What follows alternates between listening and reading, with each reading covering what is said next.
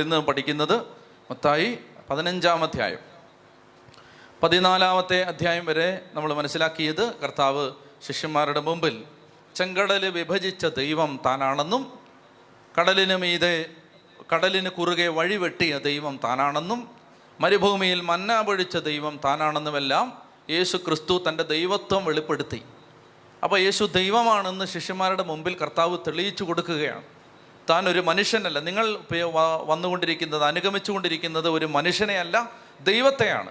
പുറപ്പാട് സംഭവത്തിലൂടെ ഇസ്രായേൽ ജനതയെ വഴി നടത്തിയ അതേ ദൈവമാണ് അതേ ദൈവത്തിന്റെ പുത്രനായ മിശികായാണ് താനെന്ന് യേശു ശിഷ്യന്മാരെ പതിനാലാം അധ്യായത്തിൽ ഓർമ്മപ്പെടുത്തി. നമ്മൾ ആ സാഹചര്യങ്ങളെല്ലാം വിശദമായിട്ട് കണ്ടതാണ്. ഇനി നമ്മൾ പതിനഞ്ചാം അധ്യായത്തിലേക്ക് വരുമ്പോൾ ഇത് വളരെ തന്ത്രപ്രധാനമായ പ്രാധാന്യമുള്ള ഒരു അധ്യായമാണ്. അതിന്റെ കാരണം ഈ ന്യൂ ടെസ്റ്റമെന്റ് സ്പിരിറ്റിന് പുതിയ നിയമ ആത്മാവിന് വിപരീതമായ ഒരു അരൂപിയെ നമ്മൾ ഈ അധ്യായത്തിൽ കണ്ടുമുട്ടാൻ പോവുകയാണ്. നിങ്ങൾ വളരെയധികം ശ്രദ്ധിക്കണം. പരിശുദ്ധാത്മ അഭിഷേകത്തിന് തടസ്സം നിൽക്കുന്ന ഒരു അരൂപിയെക്കുറിച്ചാണ് പതിനഞ്ചാം അധ്യായത്തിൽ നമ്മൾ പഠിക്കാൻ പോകുന്നത്. അതായത് പരിശുദ്ധാത്മ അഭിഷേകം നിറയാത്തതിന്റെ അല്ലെങ്കിൽ പരിശുദ്ധാത്മ നമ്മളിലുള്ള പരിശുദ്ധാത്മാവ് ജ്വലിക്കാത്തത് എന്തുകൊണ്ടാണ്? എന്ന ഒരു ചോദ്യം ആരുടെയെങ്കിലും മനസ്സിലുണ്ടെങ്കിൽ അതിന് പല കാരണങ്ങളുണ്ടാവാം. അതിന്റെ ഒരു കാരണം ഇപ്പോൾ ഒരു കാരണം എന്താണ്? വിശ്വാസത്തിന്റെ കുറവ് അല്ലെങ്കിൽ വിശ്വസിക്കുന്നില്ല. നമ്മളിതെല്ലാം ബുദ്ധി കാണുന്നതേ ഉള്ളൂ വിശ് യഥാർത്ഥത്തിൽ വിശ്വസിക്കുന്ന അതൊരു കാരണമാവാം. അതുപോലെ തന്നെ പ്രധാനപ്പെട്ട മറ്റൊരു കാരണമാണ് നമ്മളിപ്പോൾ കണ്ടുമുട്ടാൻ പോകുന്നത്. ഇത് വളരെ പ്രധാനപ്പെട്ടതാണ്. കാരണം ഇത് മനസ്സിലാക്കിയാൽ സുവിശേഷങ്ങളിലെ യേശുവിനെ നിങ്ങൾക്ക് മനസ്സിലാവും.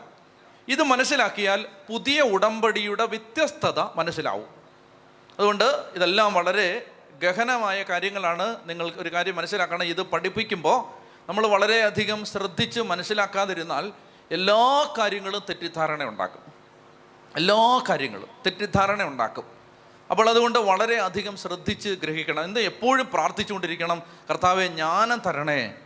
ജ്ഞാനം തരണേ. അത് പ്രാർത്ഥിച്ചുകൊണ്ടിരിക്കണം. അല്ലെങ്കിൽ എന്താ സംഭവിക്കുന്നത്? നമ്മൾ കേൾക്കുന്നത് കർത്താവ് പറഞ്ഞില്ലേ നിങ്ങൾ കേൾക്കുന്നത് സൂക്ഷിച്ചു സൂക്ഷിച്ചുകൊള്ളുവിൻ. നിങ്ങൾ കേൾക്കുന്നത് ശ്രദ്ധി എന്താ കേൾക്കുന്നതെന്ന് ശ്രദ്ധിച്ചോണം. അപ്പോൾ കേൾക്കുന്നത് അത് ശരിയായ അർത്ഥത്തിൽ മനസ്സിലാവണമെങ്കിൽ എന്ത് ചെയ്യണം? ടീച്ചറും സ്റ്റുഡന്റും തമ്മിൽ ഒരു വേവ് ലെങ്ത് ഉണ്ടാവണം.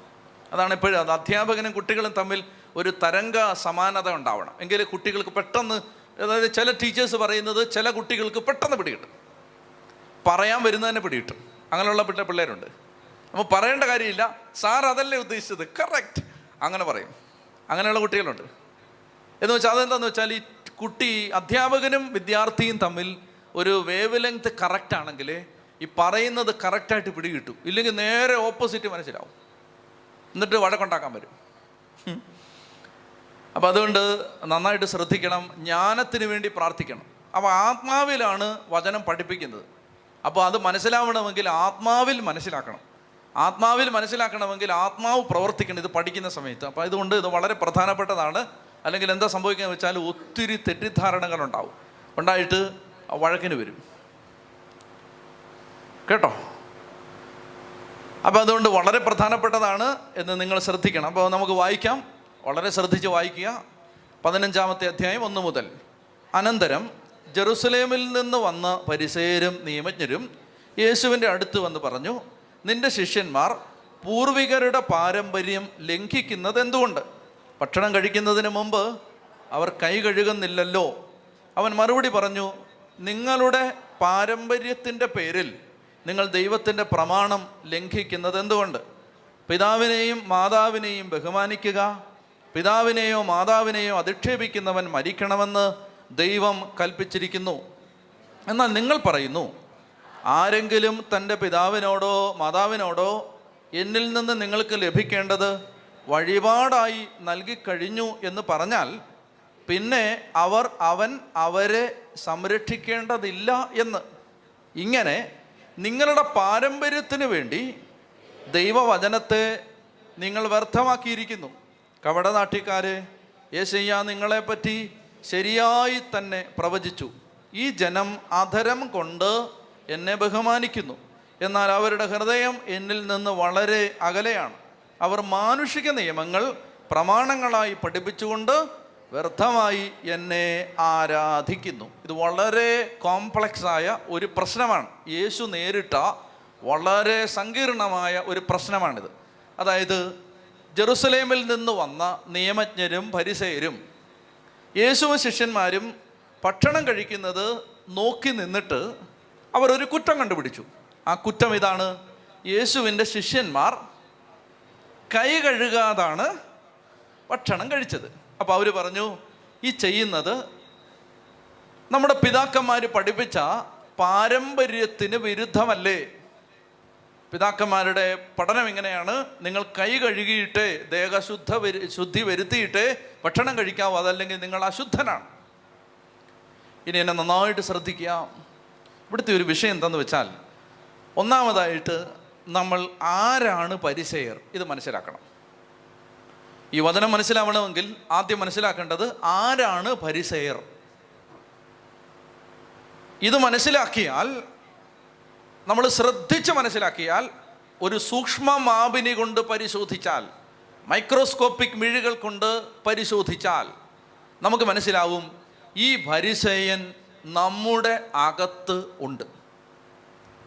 അതുകൊണ്ട് പരിസയർ ആരാണെന്ന് പഠിച്ചാലേ നമ്മളിൽ പരിസയരുണ്ടോ എന്ന് നമുക്ക് മനസ്സിലാക്കാൻ പറ്റൂ. നിങ്ങൾ മനസ്സിലാക്കിയിരിക്കേണ്ടത് ഇങ്ങോട്ട് നോക്കിയേ.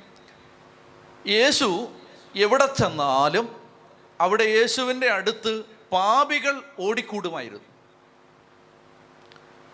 നിങ്ങൾ ശ്രദ്ധിക്കുന്നുണ്ടോ? യേശു എവിടെ ചെന്നാലും യേശുവിന്റെ അടുത്ത് ആരാണ് ഓടിക്കൂടുന്നത്? പാപികൾ. അപ്പൊ യേശു പാപികൾ. യേശുവിന് പാപികളോട് ഒരു പ്രശ്നവുമില്ല. നിങ്ങൾ ബൈബിൾ സൂക്ഷിച്ചു വായിച്ചാൽ പാപികളോട് യേശുവിന് ഒരു പ്രശ്നമില്ല പാപികളോട് ഭയങ്കര സ്നേഹം അവർ ചോദിക്കുന്നതെല്ലാം കൊടുക്കുന്നു അവർക്ക് സൗഖ്യം കൊടുക്കുന്നു അവരെ ആശ്വസിപ്പിക്കുന്നു വിഷമിക്കേണ്ടെന്ന് പറയുന്നു. പാപികളോട് യേശുവിന് ഒരു പ്രശ്നമില്ല സുവിശേഷത്തിലെ യേശുവിന് പാപികളോട് നിങ്ങൾ എവിടെയെങ്കിലും കണ്ടിട്ടുണ്ടോ? എവിടെയെങ്കിലും അവനെ അങ്ങോട്ട് മാറ്റി പുറത്തിരുത്തിയര്. അവൻ പാപിയാണ് അതുകൊണ്ട് അവനെ അകത്തിരുത്തേണ്ട. അവൻ ഇരുന്നാൽ അഭിഷേകത്തിന് തടസ്സമാണെന്ന് യേശു പറയുന്നത് നിങ്ങൾ ബൈബിളിൽ എവിടെയെങ്കിലും കണ്ടിട്ടുണ്ടോ? അതായത് ഇവ ഒരു മഹാപാപിയാണ് ഇയാൾ ഇയാൾ ഒരു വ്യഭിചാരിയാണ്. ശ്രദ്ധിക്കുക. ഇയാൾ ഒരു വ്യഭിചാരിയാണ്. അതുകൊണ്ട് ആ വ്യഭിചാരി വന്ന് ധ്യാനത്തിന് മുമ്പിലിരുന്നാൽ അതെന്റെ അനോയിന്റിങ്ങിന് തടസ്സമാണെന്ന് ഈശോ ബൈബിളിൽ പറഞ്ഞതായി നിങ്ങൾ ഈശോ ബൈബിളിൽ നേരിട്ട് പറയുകയോ ഇനി വ്യംഗ്യാർത്ഥത്തിൽ അങ്ങനെ എവിടെയെങ്കിലും കണ്ടിട്ടുണ്ടോ ഉണ്ടെങ്കിൽ എന്നെ ഒന്ന് കാണിക്കണം. ഈശോ അങ്ങനെ ഈശോയ്ക്ക് വിഷയമില്ലായിരുന്നു. അതായത് യേശുവിന് പാപികൾ ഒരു വിഷയമല്ലായിരുന്നു. എത്രത്തോളം പാപികൾ വരുന്നോ അത്രത്തോളം യേശുവിന് സന്തോഷമേ ഉണ്ടായിരുന്നുള്ളൂ. അവർ അവരെ കണ്ടപ്പോൾ യേശുവിന് അവരുടെ മേൽ ഉറങ്ങാണോ അപ്പോ യേശുവിന്റെ അടുത്ത് എത്ര പാപികൾ വന്നാലും യേശുവിന് ഒരു കുഴപ്പമില്ല. എന്നാൽ യേശുവിന് യേശുവിന് ഈ പെരുവിരലിൽ നിന്നൊരു സാധനം ഇങ്ങനെ അങ്ങ് കയറും ഒരു കൂട്ടരെ കാണുമ്പോൾ. നിങ്ങൾ മനസ്സിലാക്കണമെങ്കിൽ നമുക്ക് നമ്മളെ യേശു എങ്ങനെ കാണുന്നു നമുക്ക് മനസ്സിലാക്കാൻ പറ്റൂ.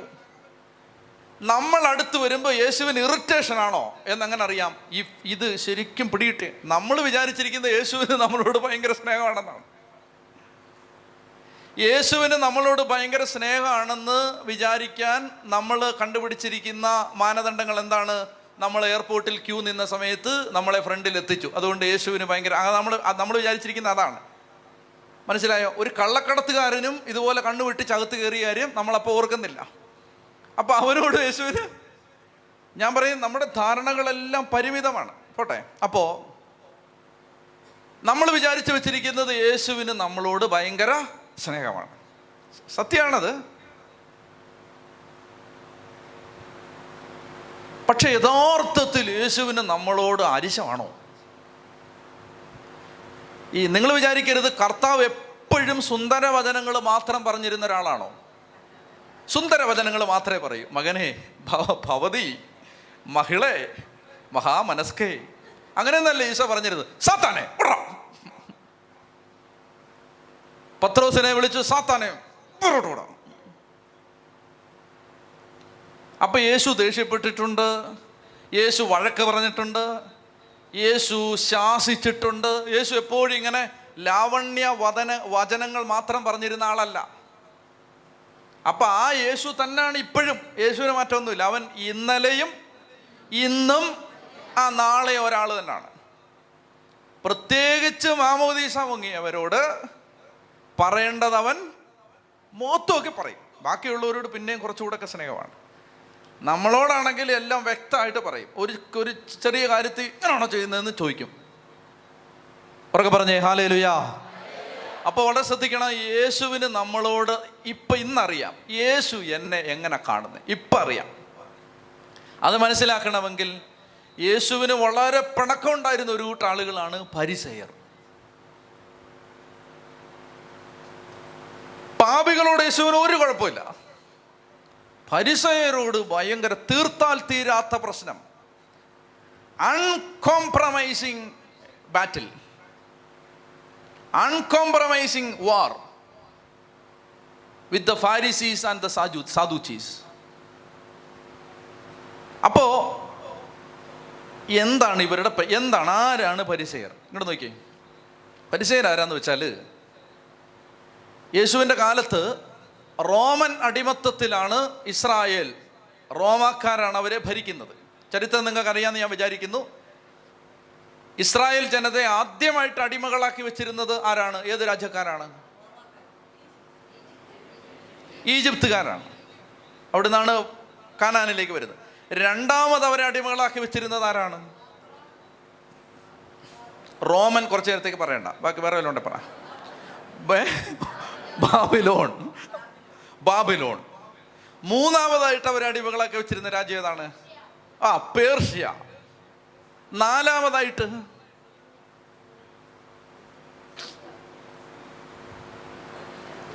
നാലാമതായിട്ട് ഈ അലക്സാണ്ടർ എന്ന് കേട്ടിട്ടുണ്ടോ? അലക്സാണ്ടർ ചക്രവർത്തി. എവിടുത്തുകാരനാണ്? ഗ്രീക്കുകാരാണ്. അപ്പോൾ അടുത്തത് ഗ്രീക്കുകാരാണ്. ഗ്രീക്കുകാർക്ക് ശേഷം അടുത്ത ഇസ്രായേലിന് മേൽ ആധിപത്യം പുലർത്തിയ വൈദേശിക രാജ്യമാണ് റോമാക്കാർ. അപ്പോൾ Egypt Babylon Persia Greece Roman. യേശു ജനിക്കുന്ന സമയത്ത് ഇസ്രായേൽക്കാർ ആരുടെ അടിമത്തത്തിലാണ്? റോമക്കാരുടെ അടിമത്തത്തിലാണ്. അപ്പോൾ റോമാക്കാരുടെ അടിമത്തത്തിൽ കഴിയുമ്പോൾ ഇങ്ങോട്ട് നോക്കിയേ റോമാക്കാരുടെ അടിമത്തത്തിൽ കഴിയുമ്പോൾ ഒരു കൂട്ടം ആളുകൾ ഇങ്ങനെ ചിന്തിച്ചു എന്താണ് നമ്മൾ അടിമകളായി കഴിയുന്നതിന്റെ കാരണം?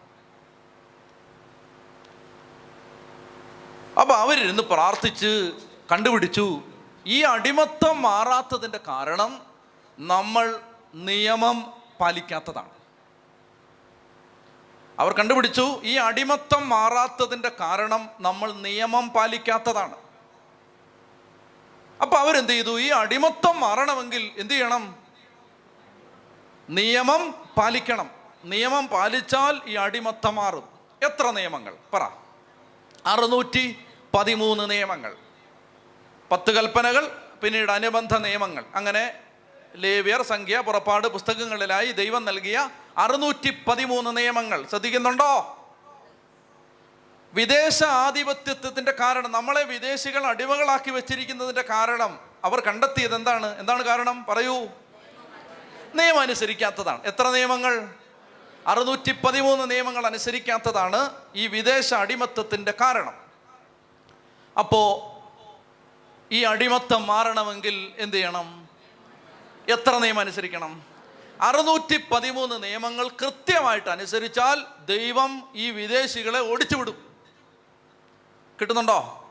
മനസ്സിലാവുന്നുണ്ടോ? ഉണ്ട്. അങ്ങനെയാണെങ്കിൽ എന്റെ പ്രിയപ്പെട്ടവർ അങ്ങനെയാണെങ്കിൽ അവർ അവിടം കൊണ്ട് നിർത്തിയില്ല. അവർ പറഞ്ഞു ഈ നിയമങ്ങൾ മാത്രം പോരാ. ഓരോ നിയമവും എങ്ങനെ പാലിക്കണമെന്ന് ആളുകളെ പഠിപ്പിക്കാൻ വേണ്ടി ഓരോ നിയമത്തിനും ആയിരക്കണക്കിന് ഉപനിയമങ്ങൾ അവരുണ്ടാക്കി. കേൾക്കുന്നുണ്ടോ? അറുന്നൂറ്റി പതിമൂന്ന് നിയമങ്ങൾക്ക് വെളിയിൽ ഒരു കൂട്ടം ആളുകൾ അവരുടെ പേരാണ് നിയമജ്ഞർ. മനസ്സിലാവുന്നുണ്ടോ ഇപ്പം? നിയമജ്ഞർ നിയമം നിയമജ്ഞർ. Scribe scribe. നിയമജ്ഞർ. പരിസേയർ പരിസേയർ എന്ന് പറഞ്ഞാൽ ആ വാക്കിന്റെ അർത്ഥം ദ സെപ്പറേറ്റഡ് വൺ എന്നാണ്. വേർതിരിക്കപ്പെട്ടവർ വേർപാട് പാലിക്കുന്നവർ എന്നാണ്. വാക്കുകൾക്ക് ശ്രദ്ധിച്ചോണം.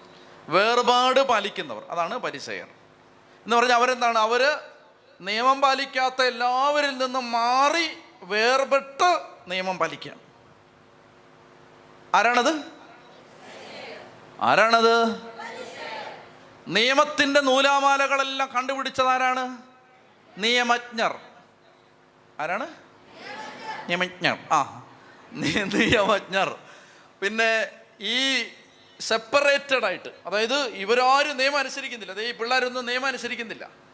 അപ്പോൾ അവരിൽ നിന്ന് സെപ്പറേറ്റ് ചെയ്ത് ഞങ്ങളെ മാത്രം നിയമം അനുസരിക്കും അതാരാണ്? പരിസയർ പിടികിട്ടുന്നുണ്ടോ?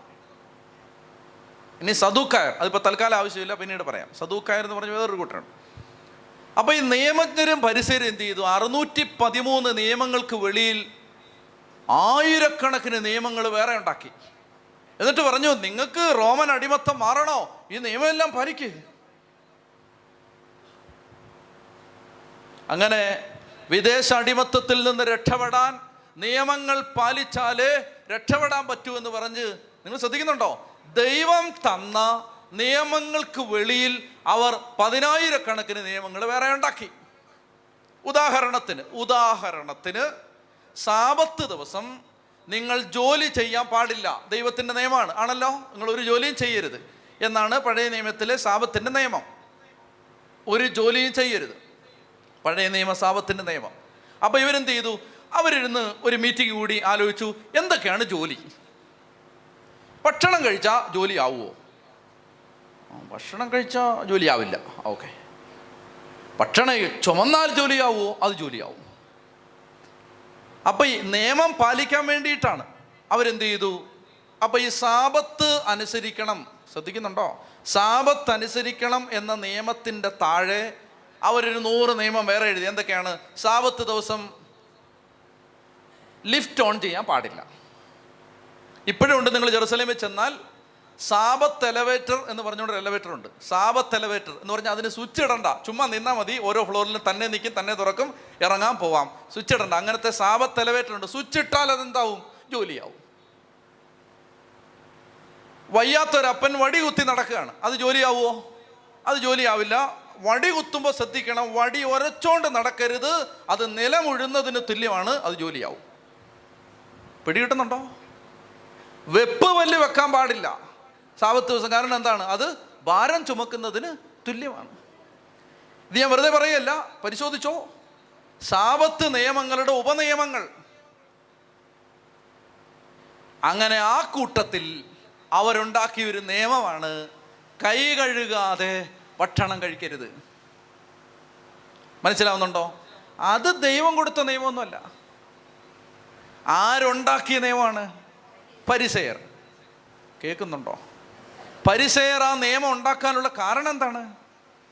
നിയമം പാലിച്ചാലേ വിദേശാധിപത്യത്തിൽ നിന്ന് രക്ഷപ്പെടാൻ പറ്റൂ എന്ന് ചിന്തിച്ച് നിയമം പാലിക്കാനുള്ള വ്യഗ്രതയിൽ ദൈവം നൽകിയ നിയമങ്ങൾക്ക് വെളിയിൽ പതിനായിരക്കണക്കിന് വേറെ നിയമങ്ങൾ ഉണ്ടാക്കി അങ്ങനെ മറ്റ് നിയമങ്ങൾ ഉണ്ടാക്കിയിട്ട് ആ നിയമങ്ങൾ പാലിക്കാൻ വേണ്ടി ദൈവം നൽകിയ നിയമത്തെ മറന്നു. ഇത് വന്ന വഴി നോക്കിക്കോണം. അതായത് ദൈവം നൽകിയ കൽപ്പനകൾ പാലിച്ചാലേ റോമാക്കാർ ഇവിടുന്ന് വിട്ടുപോകൂ എന്ന് ചിന്തിച്ച് ആ നിയമം പാലിക്കാൻ വേണ്ടി ഉപനിയമങ്ങൾ ഇഷ്ടം പോലെ ഉണ്ടാക്കിയിട്ട് ഈ ഉപനിയമങ്ങൾ പാലിച്ചപ്പോൾ മേളുത്ത നിയമം തെറ്റിച്ചു. ഉദാഹരണം ഉദാഹരണം. പരിസയരുണ്ടാക്കിയ നിയമം പാലിക്കാൻ വേണ്ടി പരിസയരുണ്ടാക്കിയ ഒരു നിയമമാണ് നിങ്ങൾ പള്ളിക്ക് പൈസ കൊടുക്കണം. ദേവാലയത്തിന് കാശ് കൊടുക്കണം. അപ്പം എന്ത് ചെയ്യുന്നു? ഒരു പരിസയൻ ദേവാലയത്തിൽ ചെന്നിട്ട് അവിടെയുള്ള പുരോഹിതന്മാരുടെ അടുത്ത് ചെന്നിട്ട് പറയുകയാണ് ഞാൻ ദേവാലയത്തിന് പതിനായിരം രൂപ വീതം എല്ലാ മാസവും തന്നോളാം എന്ന് പറഞ്ഞ് ഞാനൊരു വ്രതം എടുക്കുകയാണ് അതാണ് ദ ലോ ഓഫ് ഡെഡിക്കേഷൻ കർത്താവ് ഇവിടെ പരാമർശിക്കുന്നുണ്ടത് ഞാൻ പിന്നീട് പറയാം. കൊർബാൻ എന്നൊക്കെ പറയുന്നത്. ഇങ്ങോട്ട് നോക്കി ഇങ്ങോട്ട് നോക്കിയോ? ഇങ്ങോട്ട് നോക്കി ഇങ്ങോട്ട് നോക്കിയോ? അപ്പോൾ ഒരു പരിസയൻ അവിടേക്ക് ചെന്നിട്ട് പറയുകയാണ് ഞാനിതാ അച്ഛാ അച്ഛാ എനിക്ക് ഭയങ്കര ഒരു ആത്മീയ അഭിവൃദ്ധി ഉണ്ടായി. ഞാൻ ഒരു ധ്യാനം കൂടി മാനസാന്തരപ്പെട്ടു. അപ്പോൾ എനിക്ക് പള്ളിക്ക് എല്ലാ മാസവും പതിനായിരം രൂപ വീതം തരണമെന്ന് തോന്നുകയാണ്. അപ്പോൾ ജെറുസലേം ദേവാലയത്തിന് പതിനായിരം രൂപ വീതം കൊടുക്കാം എന്ന് ഇയാൾ തീരുമാനിച്ചു. നിങ്ങളിത് ശ്രദ്ധിച്ച് മനസ്സിലാക്കണം. അപ്പോൾ അയാൾ പതിനായിരം രൂപ വീതം കൊടുക്കാമെന്ന് തീരുമാനിച്ചിട്ട് വീട്ടിൽ വന്നപ്പോൾ ആ അമ്മയ്ക്ക് അസുഖമായി അപ്പോൾ ഇയാളുടെ വരുമാനം ഇരുപതിനായിരം രൂപയാണ്. വീട്ടു ചെലവിന് പതിനായിരം രൂപയാണ്. അമ്മ പറയുകയാണ് എനിക്ക് ചികിത്സയ്ക്ക് ഒരു അയ്യായിരം രൂപ വീതം തരണം.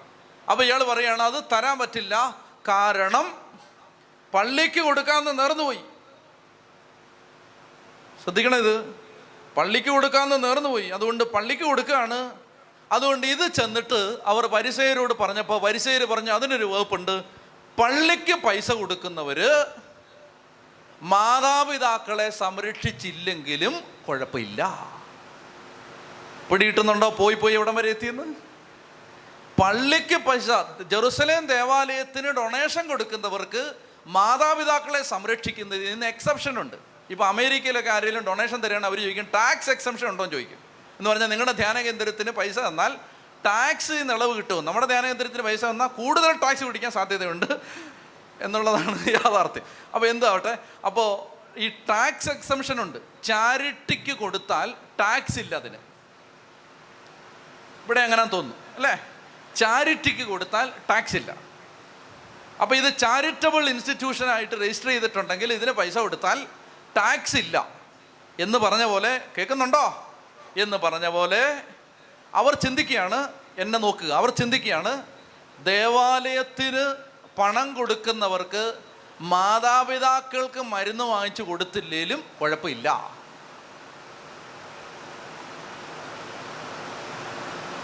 ഇപ്പം നിങ്ങളൊന്ന് ആലോചിച്ച് നോക്ക്. കർത്താവ് പറയാണ് നിങ്ങളുണ്ടാക്കിയ ഒരു നിയമത്തിന് വേണ്ടി നിങ്ങൾ ദൈവവചനത്തെ ധിക്കരിക്കുന്നു. പിടികിട്ടിയോ? അർത്ഥം പിടികിട്ടിയോ? ഇവരുണ്ടാക്കിയ ഒരു നിയമത്തിന് വേണ്ടി അവരെന്ത് ചെയ്യുന്നു ദൈവവചനം തെറ്റിക്കുകയാണ്. ദൈവവചനത്തിൽ പറയണം മാതാപിതാക്കളെ ബഹുമാനിക്കണം. മാതാപിതാക്കളെ സംരക്ഷിക്കണം. അപ്പോൾ അവരുണ്ടാക്കിയ ഒരു നിയമത്തിന് വേണ്ടി അവർ ആ നിയമം പാലിക്കാൻ വേണ്ടി ഇവരെന്ത് ചെയ്യുന്നു അവർ തങ്ങളുടെ നിയമം പാലിക്കാൻ വേണ്ടി ദൈവവചനത്തെ നിരർത്ഥകമാക്കുന്നു. ഇപ്പോൾ മനസ്സിലാവുന്നുണ്ടോ? ഇനി വായിച്ചേ. അനന്തരം ജെറുസലേമിൽ നിന്ന് പരിസയരും നിയമജ്ഞരും യേശുവിന്റെ അടുത്ത് വന്ന് പറഞ്ഞു നിന്റെ ശിഷ്യന്മാർ പൂർവികരുടെ പാരമ്പര്യം ലംഘിക്കുന്നത് എന്തുകൊണ്ട്? ഭക്ഷണം കഴിക്കുന്നതിന് മുമ്പ് അവർ കൈ കഴുകുന്നില്ലല്ലോ. അവൻ മറുപടി പറഞ്ഞു നിങ്ങളുടെ പാരമ്പര്യത്തിന്റെ പേരിൽ നിങ്ങൾ ദൈവത്തിന്റെ പ്രമാണം ലംഘിക്കുന്നത് എന്തുകൊണ്ട്? പിതാവിനെയും മാതാവിനെയും ബഹുമാനിക്കുക പിതാവിനെയോ മാതാവിനെയോ അധിക്ഷേപിക്കുന്നവൻ മരിക്കണമെന്ന് ദൈവം കൽപ്പിച്ചിരിക്കുന്നു. എന്നാൽ നിങ്ങൾ പറയുന്നു ആരെങ്കിലും തന്റെ പിതാവിനോടോ മാതാവിനോടോ എന്നിൽ നിന്ന് നിങ്ങൾക്ക് ലഭിക്കേണ്ടത്. വേറൊരു രീതി പറഞ്ഞാൽ ഞാൻ നിങ്ങൾക്ക് തരേണ്ടത്. അല്ലേ? എന്നിൽ നിന്ന് നിങ്ങൾക്ക് ലഭിക്കേണ്ടത്. വേറൊരു വാക്യത്തിൽ പറഞ്ഞാൽ ഞാൻ നിങ്ങൾക്ക് തരേണ്ടത്. അങ്ങനെ വായിച്ചേ.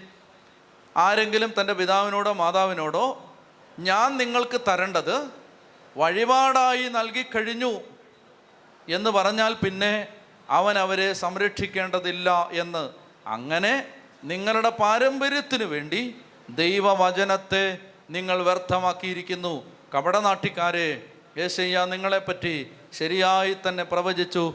ഈ ജനം അധരം കൊണ്ട് എന്നെ ബഹുമാനിക്കുന്നു. എന്നാൽ അവരുടെ ഹൃദയം എന്നിൽ നിന്ന് വളരെ അകലെയാണ്. അവർ മാനുഷിക നിയമങ്ങൾ പ്രമാണങ്ങളായി പഠിപ്പിച്ചുകൊണ്ട് വ്യർത്ഥമായി എന്നെ ആരാധിക്കുന്നു. ഇത് ശ്രദ്ധിക്കുക. അല്പം കൂടി വിശദീകരിക്കേണ്ടതുണ്ട്. നന്നായിട്ട് ശ്രദ്ധിക്കുക. അതായത് ഇവർ പറയുന്നത് ദേവാലയത്തിന് കൊടുക്കേണ്ടത് കൊടുത്തു കഴിഞ്ഞാൽ ദേവാലയത്തിന് കൊടുക്കേണ്ടത് നൽകിക്കഴിഞ്ഞാൽ പിന്നീട് മാതാപിതാക്കളെ ഞങ്ങൾ സംരക്ഷിക്കേണ്ടതില്ല. പാരമ്പര്യത്തിന് വേണ്ടി അവരുടെ മാനുഷിക നിയമങ്ങൾക്ക് വേണ്ടി അവർ ദൈവവചനത്തെ വിലയില്ലാത്തതാക്കി മാറ്റി. ഇനി എന്നെ ഒന്ന് ശ്രദ്ധിച്ചേ. ഇവിടെ നമ്മളെല്ലാം ശ്രദ്ധിക്കേണ്ടതുണ്ട്. അതായത് നമ്മൾ ചെയ്യുന്ന എന്ത് കാര്യവും നമ്മൾ ചെയ്യുന്ന എന്ത് കാര്യവും നിങ്ങൾ ശ്രദ്ധിക്കേണ്ടത് കർത്താവിന്റെ വചനത്തിന് ദൈവം നൽകിയ അപ്പസ്തൂലിക പ്രബോധനത്തിന് വിരുദ്ധമായത് നമ്മൾ പ്രോത്സാഹിപ്പിക്കാൻ പാടില്ല. ഇപ്പോൾ ഉദാഹരണത്തിന് ഒരു ഉദാഹരണം പറഞ്ഞാൽ ഉദാഹരണം പറയുമ്പോൾ എല്ലാം അപകടമാണ്. ഉദാഹരണം പറഞ്ഞാൽ ഉദാഹരണം പറഞ്ഞില്ലേ ഒന്നും പിടിയിട്ടത്തുമില്ല ഉദാഹരണം പറഞ്ഞാൽ അതും അതും പിടിച്ചുകൊണ്ട് പിന്നെ വഴക്കിന് വരും. ഉദാഹരണം പറഞ്ഞാൽ ഇപ്പോൾ ഒരാൾ പറയുകയാണ് എനിക്ക് എനിക്ക് ആറ് മാസത്തേക്ക് എനിക്ക് ഉപവാസമാണ്. ആറ് മാസത്തേക്ക് എനിക്ക് ഉപവാസം ആയതുകൊണ്ട് ഈ വീട്ടിൽ ഞാൻ വെജിറ്റേറിയൻ മാത്രമേ ഉണ്ടാക്കൂ. ഭാര്യ പറയാണ്. ഞാൻ വെജിറ്റേറിയൻ മാത്രമേ ഉണ്ടാക്കൂ. അപ്പോൾ വെജിറ്റേറിയൻ മാത്രമേ ഉണ്ടാക്കൂ. ആറ് മാസത്തേക്ക് എനിക്ക് ഉപവാസം ആയതുകൊണ്ട് ഞാൻ പ്രാർത്ഥനയിലായതുകൊണ്ട് വെജിറ്റേറിയൻ മാത്രമേ ഉള്ളൂ. ഭർത്താവിന് നോൺ വെജ് ഭയങ്കര ഇഷ്ടമാണ്. ഭർത്താവിന് നോൺ വെജ് നോൺ വെജ് കഴിക്കുന്നത് ബൈബിൾ പ്രകാരം തെറ്റുമല്ല ഇനി ഭർത്താവിന് വെജിറ്റേറിയൻ കഴിച്ചാൽ അലർജി ആവുകയും ചെയ്യും. അങ്ങനെയുണ്ട്. അങ്ങനെ ഇരിക്കുമ്പോഴാണ് ഈ സഹോദരി പറയുന്നത് ഉപവസിക്കണം എന്ന കൽപ്പന ഞാൻ സ്വീകരിച്ചിട്ട് ഞാൻ അതിനെ മനസ്സിലാക്കുന്നത് എങ്ങനെയാണ്? ആറ് മാസത്തേക്ക് പച്ചക്കറി മാത്രം കഴിക്കുക. അതുകൊണ്ട് ഇവിടെ നോൺ വെജ് ഉണ്ടാക്കി കഴിഞ്ഞാൽ എന്റെ ഉപവാസം മുടങ്ങും. അതുകൊണ്ട് നിങ്ങളാരും ഇനി നോൺ വെജ് കഴിക്കേണ്ട ആറ് മാസത്തേക്ക്. എന്റെ ഈ ആത്മീയ കാര്യ അഭിവൃദ്ധിക്ക് വേണ്ടി നിങ്ങളെല്ലാം സാക്രിഫൈസ് ചെയ്യണം. നിങ്ങൾ ശ്രദ്ധിക്കേണ്ടത് ഇവിടെ ഇവിടെ ആ ഭർത്താവും ഭാര്യയും തമ്മിലുള്ള സ്നേഹബന്ധം തകരുന്നതിന് ഈ ഉപവാസം കാരണമാകുമെങ്കിൽ അതൊരു വ്യർത്ഥമായ പാരമ്പര്യമാണ്. മനസ്സിലാവുന്നുണ്ടോ? അതായത് ഭാര്യാഭർത്തൃ ബന്ധം തകരുന്നതിന് അവർ പറയാണ് ഞാൻ ഉപവാസത്തിനും പ്രാർത്ഥനയ്ക്കും പോയി പോയി എന്റെ കെട്ടിയവൻ എന്നോട് സ്നേഹമില്ലാതായി. എന്ന് പറയുമ്പോൾ നിങ്ങൾ മനസ്സിലാക്കിയിരിക്കേണ്ടത് നമ്മൾ ചെയ്യുന്ന ചില കാര്യങ്ങൾക്ക് വേണ്ടി പ്രധാനപ്പെട്ട കാര്യം എന്താണ്? ദാമ്പത്യത്തിലെ ഐക്യം. പ്രധാനപ്പെട്ട കാര്യം. എന്നോട് ഒരാൾ പറഞ്ഞു ഭർത്താവ് വിടുന്നില്ല. ഞാൻ എനിക്ക് ശനിയാഴ്ച വരണമെന്നുണ്ട് ഭർത്താവ് വിടുന്നില്ല. ഞാൻ പറഞ്ഞതും പറയാൻ സാധ്യതയുള്ളത് ഇത്രയേ ഉള്ളൂ. സഹോദരി വരണ്ട. യൂട്യൂബിലൊക്കെ വരുമല്ലോ അത് കേക്ക്. ഭർത്താവിന് ഇഷ്ടമല്ല. സഹോദരി വരണ്ട. അല്ലെങ്കിൽ എന്റെ ഭാര്യയ്ക്ക് ഇഷ്ടമല്ല. സഹോദരൻ ഇത് ചെയ്യണ്ട. ഇത് ചെയ്യുന്നത് കൊണ്ട് ഇപ്പോൾ എനിക്ക് എന്റെ ആഗ്രഹം സുവിശേഷ വേല ചെയ്യണമെന്നാണ്. ഭാര്യയ്ക്ക് ആഗ്രഹമില്ല. ഒരു മനുഷ്യന്റെ ആഗ്രഹം സുവിശേഷ വേല ചെയ്യണം. ഭാര്യയ്ക്ക് അത് ആഗ്രഹം ഇഷ്ടമില്ല. ഭാര്യയ്ക്ക് ഇഷ്ടമില്ല. അപ്പോൾ ആ സുവിശേഷ വേലയ്ക്ക് ഇയാൾ ഇറങ്ങിയാൽ ഭാര്യാഭർത്തൃബന്ധം തകരുകയും മക്കൾ കലകത്തിലും പ്രശ്നത്തിലും വളരുകയും ചെയ്താൽ എന്റെ അഭിപ്രായം ഇതാണ്. അയാൾ സുവിശേഷ വേല ചെയ്യേണ്ടതില്ല. അയാൾ കുടുംബം നോക്കട്ടെ. അയാൾ സുവിശേഷ വേലയ്ക്ക് വേണ്ടി വീട്ടിലിരുന്ന് മധ്യസ്ഥം പ്രാർത്ഥിക്കട്ടെ. പറയുന്നത് മനസ്സിലാവുന്നുണ്ടോ? അതായത് ഏതാണ് പ്രധാനം? അത് ചിന്തിക്കണം. ഏതാണ് പ്രധാനം? എന്താണ് പ്രധാനം? പതിനഞ്ച് കൊല്ലമായിട്ട് ഞങ്ങളിതിവിടെ ചെയ്യുന്നതാണ്. അതിനിപ്പോൾ എന്നാ ഇപ്പം ചെയ്യുന്നത് പതിനഞ്ച് കൊല്ലമായിട്ട് ഞങ്ങൾ ഇതിലെ ഒരു പ്രദക്ഷിണം പോകുന്നതാണ് നിങ്ങൾ ശ്രദ്ധിക്കണം. പതിനഞ്ച് കൊല്ലമായിട്ട് ഞങ്ങൾ ഇതിലെ ഒരു പ്രദക്ഷിണം പോകുന്നതാണ് നല്ല കാര്യമാണ് പ്രദക്ഷിണം. അന്നേരമാണ് അവിടെയുള്ള മറ്റൊരു മതക്കാർ പറയുന്നത് ഇതിലെ പ്രദർശനം വന്നാൽ നിങ്ങളുടെ കാൽ വെട്ടുമെന്ന് പറയും അപ്പോൾ അയൽപക്കത്ത് ജീവിക്കുന്നവനുമായി ഇതിന്റെ പേരിൽ ശത്രുത ഉണ്ടാകുമെങ്കിൽ ആ പ്രദക്ഷിണം പോകാതിരിക്കുന്നതാണ് നല്ലത്. പതിനഞ്ച് കൊല്ലമായിട്ട് പതിനഞ്ച് നൂറ്റമ്പത് നൂറ്റമ്പത് കൊല്ലമായാലും അത് ചെയ്യാതിരിക്കുന്നതാണ് നല്ലത്. ഇത് പറയുമ്പോൾ മറുവശം നിങ്ങൾ ചിന്തിക്കണം. അപ്പം അതുകൊണ്ട് മറ്റുള്ളവരെ പ്രസാദിപ്പിക്കാൻ വേണ്ടി എല്ലാ ദൈവവചനവും തെറ്റിക്കാം എന്നതിന് അർത്ഥമില്ല അങ്ങനെയുണ്ട്. ഇത് പറഞ്ഞാൽ അതാണ് അടുത്ത അപകടം. എന്താണ് മറ്റുള്ളവരെ സന്തോഷിപ്പിക്കാൻ വേണ്ടി ദൈവവചനം തെറ്റിക്കാം. അപ്പോൾ ഇവിടെ നമ്മൾ മനസ്സിൽ ഏതാണ് വചനത്തിലെ അടിസ്ഥാന പ്രമാണങ്ങൾ? അതിലേക്ക് ഞാൻ ഉച്ച കഴിഞ്ഞിട്ട് വരാം. നമ്മളത് വിശദമായിട്ട് മനസ്സിലാക്കും. വചനത്തിലെ അടിസ്ഥാന പ്രബോധനങ്ങളുണ്ട്. അത് സ്നേഹം കാരുണ്യം വിശ്വാസം നീതി വിശ്വസ്തത.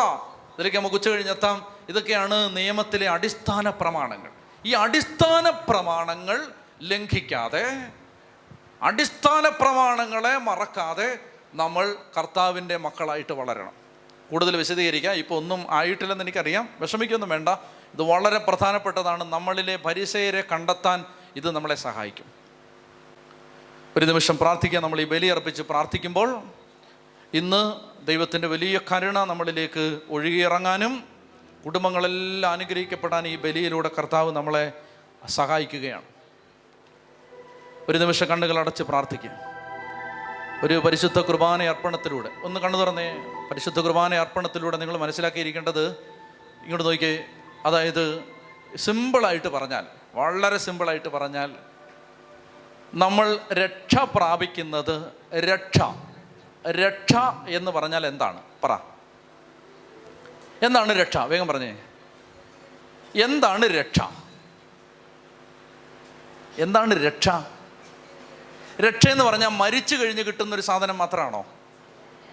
രക്ഷ എന്ന് പറഞ്ഞാൽ രക്ഷ എന്ന് പറഞ്ഞാൽ എല്ലാ അടിമത്തങ്ങളിൽ നിന്നുമുള്ള മോചനം. അതാണ് രക്ഷ. രക്ഷയ്ക്കകത്തെല്ലാം വരും. സൗഖ്യം രക്ഷയ്ക്കകത്ത് വരുമോ? വരും. തടസ്സം മാറുന്നത് രക്ഷയ്ക്കകത്ത് വരുമോ? വരും. കുടുംബത്തിന്റെ സാമ്പത്തിക അഭിവൃദ്ധി രക്ഷയ്ക്കകത്ത് വരുമോ? വരും. കോപം അസൂയ വൈരാഗ്യമൊക്കെ മാറുന്നത് രക്ഷയ്ക്കകത്ത് വരുമോ? വരും. രക്ഷ എന്ന് പറഞ്ഞ ഒരു വലിയ പാക്കേജാണ് കത്തോലിക്ക സഭയുടെ പ്രബോധന അനുസരിച്ച് അല്ലെങ്കിൽ വചനത്തിന്റെ പഠിപ്പീരനുസരിച്ച് ഇങ്ങോട്ട് നോക്കുക. രക്ഷ എന്ന് പറയുന്നത് രക്ഷ എന്ന് പറയുന്നത് ഒരു പ്രക്രിയയാണ് ഒരു പ്രോസസ്സാണ്. ഇപ്പം ആരെങ്കിലും നിങ്ങളോട് ചോദിക്കുകയാണ് രക്ഷിക്കപ്പെട്ടോ? എന്താണ് നിങ്ങളുടെ മറുപടി? രക്ഷിക്കപ്പെട്ടുകൊണ്ടിരിക്കുന്നു. രക്ഷ ആരംഭിച്ചു കഴിഞ്ഞു അത് ക്രിസ്തു പൂർത്തിയാക്കും. അല്ലേ? നമ്മിൽ രക്ഷ ആരംഭിച്ചവൻ ക്രിസ്തുവിന്റെ ദിനമാകുമ്പോഴേക്കും അത് പൂർത്തിയാക്കും. അപ്പോൾ നമ്മൾ രക്ഷിക്കപ്പെട്ടു രക്ഷ നമ്മളിലേക്ക് വന്നു കഴിഞ്ഞു എന്നാൽ അത് പൂർത്തിയായിട്ടില്ല. നമ്മൾ പൂർണമായിട്ടും റെഡി ആയിട്ടുണ്ടോ? ഇല്ല. നമ്മുടെ പല പ്രശ്നങ്ങൾ ഇപ്പോഴും മാറിയിട്ടില്ല. നമ്മുടെ സ്വഭാവം തന്നെ ശരിക്കും മാറിയിട്ടില്ല. നമ്മുടെ പല കാര്യങ്ങളിലും അപ്പോൾ നമ്മൾ ഇതിൽ മുന്നോട്ട് പോയിക്കൊണ്ടിരിക്കുകയാണ്. പതിനഞ്ച് കൊല്ലം മുമ്പല്ലോ നമ്മളല്ല ഇപ്പോൾ നമ്മൾ ഒത്തിരി മാറി. അല്ലേ അതിങ്ങനെ പൊക്കോണ്ടിരിക്കുക നമ്മുടെ രക്ഷ പൂർത്തിയായിക്കൊണ്ടിരിക്കുകയാണ്. രക്ഷ നടക്കുന്നത് എങ്ങനെയാണ്? എങ്ങനെയാണ് രക്ഷ നടക്കുന്നത്? എങ്ങനെയാണ് രക്ഷിക്കപ്പെടുന്നത്? വിശ്വാസം വഴി കൃപയാലാണ് രക്ഷിക്കപ്പെടുന്നത്. അപ്പോൾ ആദ്യത്തെ കാര്യം നമ്മൾ രക്ഷ പ്രാപിക്കണം. രക്ഷ പ്രാപിക്കുന്നത് എങ്ങനെയാണ്? വിശ്വാസം വഴി. അപ്പോൾ ഞാൻ അതിനെക്കുറിച്ച് പിന്നീട് വിശദീകരിക്കും. കൃപ. കൃപയിലൂടെയാണ് നമ്മൾ രക്ഷിക്കപ്പെടുന്നത്. കൃപയിലൂടെയാണ് രക്ഷിക്കപ്പെടുന്നത്. ഈ കൃപ കിട്ടാനുള്ള വഴി എന്താണ്? ഈ കൃപ കിട്ടാൻ നമ്മുടെ മുമ്പിലുള്ള ഏറ്റവും പ്രധാനപ്പെട്ട വഴിയാണ് കൂതാശകൾ. മനസ്സിലായോ? രക്ഷ നടക്കുന്നത് ഇന്ന് രക്ഷ നടക്കുന്നത് കൂതാശകളിലൂടെയാണ്. അപ്പോൾ ഒരു വിശുദ്ധ കുർബാനയെ സംബന്ധിക്കുമ്പോൾ നിങ്ങൾ മനസ്സിലാക്കിയിരിക്കണം ഈ രക്ഷ എന്ന് പറയുന്ന ആ സർവമുഖ ഭാവമുള്ള ആ സർവതോന്മുഖമായ ആ മൾട്ടി ഡയമെൻഷണലായ ആ ബഹിർമുഖമായ ആ സംഭവം നടക്കാൻ നമ്മുടെ മുമ്പിലുള്ള ഏറ്റവും ബെസ്റ്റ് ഔട്ട്ലെറ്റ് എന്താണ്? കൂതാശകൾ. പരിശുദ്ധ കുർബാനയിലൂടെ കൃപ ഒഴുകും. ആ കൃപ ഒഴുകുമ്പോൾ നമ്മുടെ രക്ഷ നടക്കുകയാണ്. രക്ഷയ്ക്കുള്ള കൃപ നമ്മൾ സ്വീകരിച്ചുകൊണ്ടിരിക്കുകയാണ്. അതുകൊണ്ട് ഓരോ വിശുദ്ധ കുർബാനയിലും നമ്മുടെ രക്ഷ പൂർത്തിയായിക്കൊണ്ടിരിക്കുക നമ്മുടെ രക്ഷയ്ക്കുള്ള ആ ഇന്ധനം കിട്ടിക്കൊണ്ടിരിക്കുകയാണ്. ആ വിശ്വാസത്തോടെ വേണം ബലിയർപ്പിക്കാൻ. ഒരു മണിക്കൂർ എല്ലാ ദിവസവും ഒരു മണിക്കൂർ ഈ കർത്താവിന്റെ ബലിയിൽ നിന്ന് ഈ കൃപ സ്വീകരിച്ച് കൃപ സ്വീകരിച്ച് കൃപ സ്വീകരിച്ച് നമ്മളിങ്ങനെ രൂപാന്തരപ്പെട്ടുകൊണ്ടിരിക്കണം. പത്തായുടെ സുവിശേഷം പതിനഞ്ചാം അധ്യായത്തിലാണ് നാം. പതിനഞ്ചാം അധ്യായത്തിൽ നമ്മൾ കണ്ടുകൊണ്ടിരുന്നത് പാപികളോട് യേശുവിന് വിരോധമുണ്ടായിരുന്നില്ല.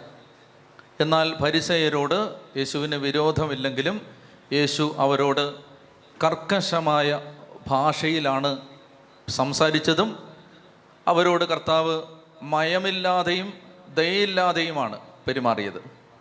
അതെന്തുകൊണ്ടാണ്? അതിന്റെ കാരണം നമ്മൾ കണ്ടെത്തണം. അങ്ങനെ കണ്ടെത്തുമ്പോൾ നമ്മിലെ പരിസയ സ്വഭാവത്തെ കണ്ടെത്താനും നീക്കം ചെയ്യാനുമുള്ള കൃപാവരം നമ്മൾ ഓരോരുത്തരിലും നിറയും. നാം ഓരോരുത്തരിലും പരിസയരുണ്ടെന്ന് നമുക്ക് മനസ്സിലാവും. അപ്പോൾ അതുകൊണ്ട് എന്തുകൊണ്ടാണ് യേശു പരിസയരെ എതിർത്തത്? അപ്പം ഞാൻ ഒരു കാര്യം പറഞ്ഞു. അവർ അവർ തങ്ങൾ രൂപപ്പെടുത്തി എടുത്ത നിയമങ്ങൾക്ക് വേണ്ടി ദൈവവചനത്തെ ലംഘിച്ചു. അതെങ്ങനെയെന്ന് മനസ്സിലായോ? അതായത് ദേവാലയത്തിന് സംഭാവന ഞങ്ങൾ കൊടുക്കുന്നത് കൊണ്ട് ഞങ്ങൾ മാതാപിതാക്കളെ സംരക്ഷിക്കേണ്ടതില്ല. അങ്ങനെ ഒരു നിയമം ഉണ്ടാക്കി. അപ്പം അങ്ങനെ ഒരു ആനുകൂല്യം ഒരു എക്സംഷൻ കൊടുത്തു. അങ്ങനെ കൊടുത്തപ്പോൾ അവർ ദൈവവചനം തെറ്റിച്ചു. ഏതാണ് ഏത് വചനമാണ് തെറ്റിച്ചത്? മാതാപിതാക്കളെ ബഹുമാനം. അപ്പോൾ ഇതിനെയാണ് ഈശോ എതിർക്കുന്നത്. ഇനി ഈശോ വിഷയത്തിലേക്ക് വരികയാണ്. ഒരുവൻ അശുദ്ധനാവുന്നത് എങ്ങനെയാണ്? അതിലേക്ക് വരുന്നതിന് മുമ്പ് നമ്മൾ ഈ പരിസയത്വം എന്താണ്? യേശുവിന് എന്തുകൊണ്ടാണ് പരിസയരോട് ഒത്തുതീർപ്പ് ചെയ്യാൻ പറ്റാതിരുന്നത്? ഇത് കണ്ടെത്തണം. എന്തായിരുന്നു പരിസയരുടെ പ്രശ്നം? എന്തുകൊണ്ടാണ് ഈശോ അവരോട് അവരോട് ഒത്തുപോകാൻ പറ്റില്ല? കർത്താവിന് അവരോട് ഒരു മയവുമില്ല. അവർ അവരോട് സ്നേഹമുണ്ട്. മനുഷ്യരൻ ദൈവത്തിന്റെ മക്കളെന്ന നിലയിൽ കർത്താവിന്റെ സഹോദരങ്ങളെന്ന നിലയിൽ ഇസ്രായേൽ വംശജരെന്ന നിലയിൽ കർത്താവിന് അവരോട് വലിയ സ്നേഹമുണ്ടായിരുന്നു. പക്ഷെ അവരുടെ സ്വഭാവത്തെ നഖശികാന്തം യേശു എതിർത്തു. കാർക്കശ്യം നിറഞ്ഞ ഭാഷയിലാണ് യേശു അവരോട് സംസാരിച്ചിട്ടുള്ളത്. ഇനി നമ്മൾ അല്പം കൂടി മുന്നോട്ട് വരുമ്പോൾ ഇരുപത്തി മൂന്നാമത്തെ അധ്യായത്തിലേക്ക് എത്തുമ്പോൾ പരിസയരോടുള്ള ഈശോയുടെ സംസാരം നമുക്കൊന്ന് ശ്രദ്ധിക്കാം. അപ്പോൾ അത് മനസ്സിലാക്കിയിട്ട് നമുക്ക് വീണ്ടും തിരിച്ചു വരാം. മത്തായിയുടെ സുവിശേഷം ഇരുപത്തി മൂന്നിൽ പരിസയരോട് ഈശോ സംസാരിക്കുന്ന വിഷയങ്ങൾ എന്തൊക്കെയാണ്? ഇതിന്റെ വിശദീകരണങ്ങളെല്ലാം പിന്നീട് നമ്മൾ ഈ ബൈബിൾ സ്റ്റഡി ഇരുപത്തിമൂന്നാം അധ്യായത്തിൽ എത്തുമ്പോൾ നൽകും. പക്ഷേ ഇവിടെ ഈശോ ഉപയോഗിക്കുന്ന ഭാഷ അതൊന്ന് ശ്രദ്ധിക്കാൻ വേണ്ടിയിട്ടാണ്.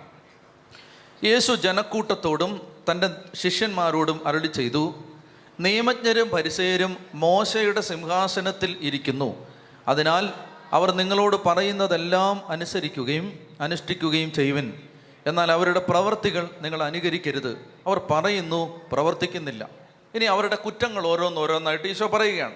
അവർ ഭാരമുള്ള ചുമടുകൾ മനുഷ്യരുടെ ചുമലിൽ വെച്ചു കൊടുക്കുന്നു. സഹായിക്കാൻ ചെറുവിരൽ അനക്കാൻ പോലും തയ്യാറാകുന്നില്ല. ഇത് നിങ്ങൾ ശ്രദ്ധിച്ചേ. അവർ ഭാരമുള്ള ചുമട് മനുഷ്യരുടെ ചുമലിൽ വെച്ചു കൊടുക്കുന്നു. സഹായിക്കാൻ അവരൊന്നും ചെയ്യുന്നില്ല. ഇതിനകത്ത് ഒരു ഉത്തരം കിടപ്പുണ്ട്. എന്ത് ഭാരമാണ് പരിസയർ ജനക്കൂട്ടത്തിന്റെ മേൽ വെച്ച് കൊടുത്തത്? ആ നിയമത്തിന്റെ ഭാരം. അതായത് ഒരു മനുഷ്യന് സൂക്ഷ്മാർത്ഥത്തിൽ പാലിക്കാൻ പറ്റാത്ത നിയമങ്ങളെല്ലാം തന്നെ അവർ മനുഷ്യന്റെ മേൽ വെച്ച് കിട്ടി. നിങ്ങൾ ഇങ്ങോട്ട് നോക്കിയേ. അത് അത് ഉദാഹരണമായിട്ട് എടുത്താൽ മതി. ഒരു മനുഷ്യൻ അദ്ദേഹത്തിന്റെ പേര് ഞാൻ പെട്ടെന്ന് ഓർക്കുന്നില്ല ഒരു പുസ്തകം എഴുതിയിട്ടുണ്ട്. പുസ്തകം ഇതാണ് ദൈവത്തിന്റെ നിയമങ്ങൾ അതായത് പഴയ നിയമത്തിലെ നിയമങ്ങൾ പൂർണമായും അനുസരിച്ച് ജീവിക്കാൻ പറ്റുമോ? ഇല്ലെന്ന് പറയണ്ട. ഒരു മനുഷ്യൻ ഒരു ഒരു കൊല്ലം ദൈവത്തിന്റെ അതായത് ഇസ്രായേൽ ജനത്തോട് ദൈവം പറഞ്ഞ എല്ലാ നിയമങ്ങളും അനുസരിക്കാൻ ശ്രമിച്ചുകൊണ്ട് ഒരു പത്രപ്രവർത്തകൻ ഒരു കൊല്ലം ജീവിച്ചു. എന്നിട്ട് അയാൾ ആ പുസ്തകം എഴുതിയിരിക്കുന്നത് അയാളുടെ ഒരു കൊല്ലത്തെ ജീവിതാനുഭവം മുഴുവൻ എഴുതിയിട്ട് അയാൾ പറയുകയാണ് ഈ നിയമങ്ങൾ ഒരു മനുഷ്യന് ഒരു സാധാരണ മനുഷ്യന് ജീവിക്കാൻ പറ്റില്ല. ഒത്തിരി ഉദാഹരണങ്ങൾ അദ്ദേഹം പറയുന്നുണ്ട്. ഞാൻ പെട്ടെന്ന് തെറ്റിദ്ധരിക്കരുത് ഉദാഹരണം പറയുന്നുണ്ട്. അദ്ദേഹം പറയുന്ന ഒരു ഉദാഹരണം അദ്ദേഹം വീട്ടിലേക്ക് വന്നു. വീട്ടിലേക്ക് വന്നിട്ട് അദ്ദേഹം ഒരു കസേരയിൽ ഇരിക്കാൻ തുടങ്ങുമ്പോൾ ഭാര്യ പറഞ്ഞു ഞാൻ അതിൽ ഇരുന്നാന്ന് പറഞ്ഞു. സ്ത്രീകൾക്ക് കാര്യം മനസ്സിലാവും. ചില പ്രത്യേക സമയത്ത് സ്ത്രീകൾക്ക് ശാരീരികമായി ഉണ്ടാകുന്ന ചില പ്രത്യേകതകൾ ഉണ്ടാകുന്ന സമയത്ത് പഴയ നിയമത്തിലെ നിയമം അനുസരിച്ച് അവർ ഇരിക്കുന്നിടത്ത് ഇരിക്കാൻ പാടില്ല. ഇരുന്നാൽ പഴയ നിയമമാണ് കേട്ടോ. അവർ ഇരിക്കുന്നിടത്ത് ഇരുന്നാൽ അശുദ്ധരാകും അപ്പോൾ ഇയാൾ വന്നൊരു കസേരയിൽ ഇരിക്കാൻ തുടങ്ങുന്ന സമയത്ത് ഭാര്യ പറയും അയ്യോ അവിടെ ഇരിക്കില്ല? ഞാൻ അവിടെ ഇരുന്നാന്ന് പറയും. ഇയാൾ കട്ടിലോട്ട് ഇരിക്കാൻ തുടങ്ങുമ്പോൾ പറയും ഞാൻ അവിടെ ഇരുന്നാന്ന് പറയും. അയാൾ ഒരു സ്റ്റൂളിലേക്ക് ഇരിക്കാൻ തുടങ്ങുമ്പോൾ ഞാൻ അവിടെ ഇരുന്നാന്ന് പറയും. ഇയാൾ അതിനകത്ത് എഴുതുന്നുണ്ട് വിഷമിച്ചാണ് എഴുതുന്നത്. അതായത് ഒരു ദിവസം എനിക്ക് ഇരിക്കാൻ പറ്റാത്ത അവസ്ഥ വന്നു. നിങ്ങൾ മനസ്സിലാക്കണം പഴയ നിയമത്തിൽ ഒരു നിയമത്തിന്റെ കാര്യം പറയുകയാണ്. അതായത് ഇങ്ങനെ ഒരു പ്രത്യേക സ്ത്രീകൾക്ക് അങ്ങനെ ഒരു പ്രത്യേകതയുള്ള സമയത്ത് പുരുഷന് വീട്ടിൽ കട്ടിലേ ഇരിക്കാൻ പറ്റില്ല കസേര ഇരിക്കാൻ പറ്റില്ല ഇരുന്നാൽ വാശുദ്ധനാവും അപ്പം ഇങ്ങനെയുള്ള അനേകം സംഭവങ്ങൾ പറഞ്ഞിട്ട് ഈ മനുഷ്യൻ ആ പുസ്തകത്തിന്റെ ഉപസംഹാരം ഇതാണ്. ഈ നിയമങ്ങൾ ഒരു മനുഷ്യന് നൂറ് ശതമാനം അനുസരിച്ച് ജീവിക്കാൻ മാനുഷികമായി അസാധ്യമാണ്. പിടികിട്ടുന്നുണ്ടോ? ഇനി ഈ നിയമങ്ങളുടെ കൂട്ടത്തിലാണ് പരിസയർ അവരുടെ നിയമങ്ങളിലൂടെ വെച്ചു കൊടുത്തിരിക്കുന്നത്. അപ്പോൾ വടി ഒരച്ചുകൊണ്ട് നടക്കരുത് വെപ്പുവല്ല് വെക്കരുത് എലവേറ്ററിൽ സ്വിച്ച് അമർത്തരുത്. ഇങ്ങനെയൊക്കെയുള്ള നിയമങ്ങൾ പിന്നെ കൈ കഴുകിയിട്ട് ഭക്ഷണം കഴിക്കാവൂ പാത്രത്തിന്റെ അകം കഴുകണം പുറം കഴുകണം ഇങ്ങനെ ഒരുപാട് തുളസിയുടെ ദശാംശം കൊടുക്കണം ചതകുപ്പയുടെ ദശാംശം കൊടുക്കണം. അപ്പോൾ ദശാംശം കൊടുക്കണം. അപ്പോൾ എന്തിന്റെ എല്ലാം കൊടുക്കണം? അപ്പോൾ ഓരോന്നിന്റെ അങ്ങനെ അങ്ങനെ പറഞ്ഞ് എല്ലാ ഡീറ്റെയിലും പറഞ്ഞ് പറഞ്ഞ് പറഞ്ഞ് പറഞ്ഞ് മനുഷ്യന്റെ ചുമലിൽ ഇവർ എന്ത് ചെയ്തു? ഭാരമുള്ള ചുമട് വെച്ച് കൊടുത്തു എന്നിട്ട് ടീച്ചർ പറയുകയാണ് നിങ്ങൾ സഹായിക്കാൻ ഒരു ചെറുവിരൽ പോലും അനക്കിയില്ല. അതെന്താണ്? അവരെങ്ങനെ സഹായിക്കാൻ പറ്റും? ഇവിടാണ് നമ്മൾ പുതിയ നിയമം എന്താണെന്ന് മനസ്സിലാക്കുന്നത്. പരിസയർക്ക് എങ്ങനെയാണ് ഇവരെ സഹായിക്കാൻ പറ്റുന്നത്? പരിസരർക്ക് എങ്ങനെ സഹായിക്കാൻ പറ്റുന്നത്? നിയമങ്ങൾ അനുസരിക്കാൻ ഒരാളെ നമുക്ക് വെളിയിൽ നിന്ന് സഹായിക്കാൻ പറ്റുമോ? കർത്താവ് പറയുന്നത് എന്താ? നിങ്ങൾ നിങ്ങൾ മനുഷ്യൻ അനുസരിക്കാൻ പറ്റാത്ത നിയമങ്ങൾ അവന്റെ തലേ കെട്ടിവെച്ചു എന്നിട്ട് നിങ്ങൾ സഹായിക്കുന്നില്ല. അവർക്ക് എങ്ങനെ സഹായിക്കാൻ പറ്റും? ഇവിടെയാണ് നമ്മൾ ആ വ്യത്യാസം മനസ്സിലാക്കേണ്ടത്. തൽക്കാലം നിൽക്കട്ടെ ഞാൻ തിരിച്ചു വരാം. മറ്റുള്ളവർ കാണുന്നതിന് വേണ്ടിയാണ് അവർ തങ്ങളുടെ പ്രവൃത്തികളെല്ലാം ചെയ്യുന്നത്. പരിചയരുടെ മറ്റൊരു പ്രത്യേകത അതായത് നമ്മൾ ചെയ്യുന്ന എല്ലാ എല്ലാവരും കാണണം. അപ്പോൾ നമ്മൾ ഉപവസിച്ചാൽ എല്ലാവരും അത് അറിയണം. അപ്പോൾ നമ്മൾ പ്രസംഗിക്കുമ്പോൾ പറയും ഞാൻ ഇരുപത്തഞ്ച് ദിവസം ഉപവാസത്തിലായിരുന്നപ്പോൾ കർത്താവിനോട് സംസാരിച്ചു. എന്താണ് ഉദ്ദേശം? അതെല്ലാവരും ഒന്ന് അറിയണം. ഞാൻ ഉപവാസക്കാരനാണെന്ന് എല്ലാവരും അറിയണം. പിന്നെ നമ്മൾ ആരെങ്കിലും സഹായിച്ചാൽ പറയും ഞാനിങ്ങനെ വളരെ ബുദ്ധിമുട്ടിരുന്ന സമയത്ത് ഒരു വ്യക്തിക്ക് ഒരു അമ്പതിനായിരം രൂപ കൊടുത്തപ്പോൾ അയാൾ കരഞ്ഞുകൊണ്ട് എന്റെ അടുത്ത് പറയുകയാണ്. ഉദ്ദേശം എന്താണ് അമ്പതിനായിരം കൊടുത്തത്? പത്ത് പേരറിയണം അപ്പോൾ അവർ മറ്റുള്ളവരെ കാണിക്കാൻ വേണ്ടിയാണ് എല്ലാം ചെയ്യുന്നത്. ഇതെല്ലാം ഇത് മനസ്സിലാക്കിയാലേ നമുക്ക് അതിന്റെ റൂട്ടിലേക്ക് എത്താൻ പറ്റും. അതുകൊണ്ടാണ് ഞാനിത് വായിപ്പിക്കുന്നത്. വായിച്ചോളുക. അവർ തങ്ങളുടെ നെറ്റിപ്പട്ടകൾക്ക് വീതിയും വസ്ത്രത്തിന്റെ തൊങ്ങലുകൾക്ക് നീളവും കൂട്ടുന്നു. വിരുന്നുകളിൽ പ്രമുഖ സ്ഥാനവും സിനഗോഗുകളിൽ പ്രധാന പീഠവും നഗരവീഥികളിൽ അഭിവാദനവും ഇഷ്ടപ്പെടുന്നു. റബ്ബി എന്ന് സംബോധന ചെയ്യപ്പെടാനും ആഗ്രഹിക്കുന്നു. എന്നാൽ നിങ്ങൾ റബ്ബി എന്ന് വിളിക്കപ്പെടരുത്. എന്നാൽ നിങ്ങൾക്ക് ഓക്കെ അതെല്ലാം പറഞ്ഞിട്ട് കപടനാട്ടിക്കാരായ വാക്യം പതിമൂന്ന്. നിയമജ്ഞരെ പരിസരെ നിങ്ങൾക്ക് ദുരിതം. നിങ്ങൾ മനുഷ്യരുടെ മുമ്പിൽ സ്വർഗരാജ്യം അടച്ചു കളയുന്നു ആ അതൊക്കെയാണ് ക്ലൂ ആ വാക്കുകളൊക്കെ ഓർത്തിരിക്കണം. സഹായിക്കാൻ ചെറുവിരൽ പോലും അനക്കുന്നില്ല. അത് ഓർത്തിരിക്കണം. നിങ്ങൾ മനുഷ്യരുടെ മുമ്പിൽ സ്വർഗരാജ്യം അടച്ചു കളഞ്ഞു. സ്വർഗം അടച്ചു എന്നല്ല സ്വർഗരാജ്യം അടച്ചു കളഞ്ഞു. പ്രവേശ നിങ്ങളതിൽ പ്രവേശിക്കുന്നില്ല. ആ കണ്ടോ? പരിസേര് സ്വർഗരാജ്യത്തിനകത്തല്ല. പരിസേര് സ്വർഗരാജ്യത്തിന്റെ വെളിയിലാണ്. സ്വർഗത്തിൽ പോകുന്ന കാര്യമല്ല ഇത്. സ്വർഗരാജ്യത്തിന്റെ വെളിയിലാണ് പരിസയർ. അല്ലെങ്കിൽ പരിസയ മനസ്സുള്ളവർ ദൈവരാജ്യത്തിന്റെ അകത്തല്ല പുറത്താണ്. അവരതിൽ പ്രവേശിക്കുന്നുമില്ല പ്രവേശിക്കാൻ വരുന്നവരെ പ്രവേശിപ്പിക്കുന്നുമില്ല. കപടനാട്ടിക്കാരായ നിയമജ്ഞരെ പരിസയരെ നിങ്ങൾക്ക് ദുരിതം. ഒരുവനെ നിങ്ങളുടെ മതത്തിൽ ചേർക്കാൻ നിങ്ങൾ കടലും കരയും ചുറ്റി സഞ്ചരിക്കുന്നു. എന്ന് പറഞ്ഞാൽ വിമാനത്തിൽ കയറി അമേരിക്ക പോവും കാനഡ പോവും ഇംഗ്ലണ്ടിൽ പോവും പിന്നെ ഓസ്ട്രേലിയ പോവും. എന്തിനാണ്? ഒരുവനെ തങ്ങളുടെ മതത്തിൽ ചേർക്കാൻ വേണ്ടി. അവർ കടലും കരയും ചുറ്റി നടക്കും. എന്നിട്ട് എന്ത് ചെയ്യും? ചേർന്ന് കഴിയുമ്പോൾ നിങ്ങൾ അവനെ നിങ്ങളുടെ ഇരട്ടി നരക സന്തതിയാക്കും കണ്ടോ? ഒരുത്തനെ എങ്ങനെയും അങ്ങ് ചേർക്കും. ചേർത്തിട്ട് പിന്നെ അവനെ നിങ്ങളെക്കാൾ നിങ്ങളെ നിങ്ങളെക്കാൾ കൊള്ളരുതാത്തവരാക്കും. സത്യ സത്യമാണോ ഈ പറയുന്നതൊക്കെ? ഒരു പരിധി വരെ സത്യമാണ്.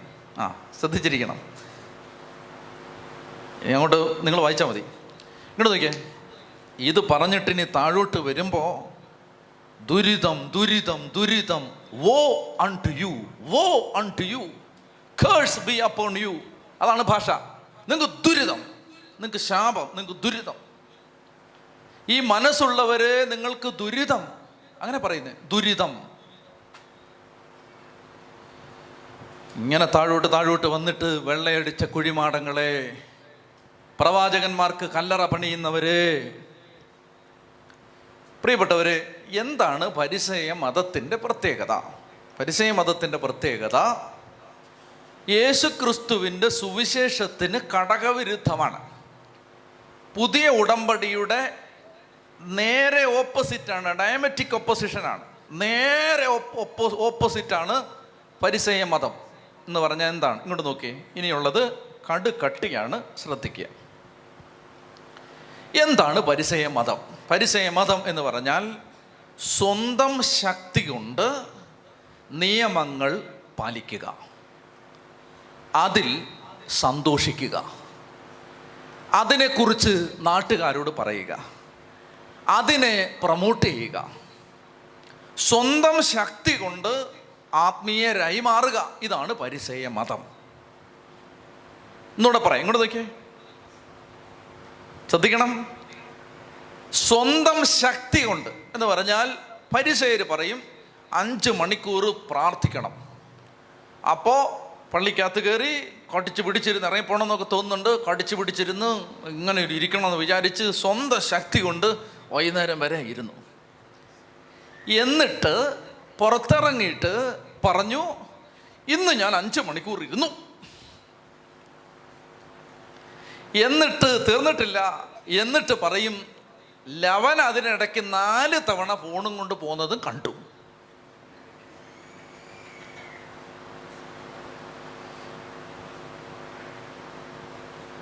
തങ്ങളിൽ തന്നെ ആശ്രയിക്കുകയും മറ്റുള്ളവരെ പുച്ഛിക്കുകയും എന്ന് പറഞ്ഞേ തങ്ങളിൽ തന്നെ ആശ്രയിക്കുകയും മറ്റുള്ളവരെ പുച്ഛിക്കുകയും.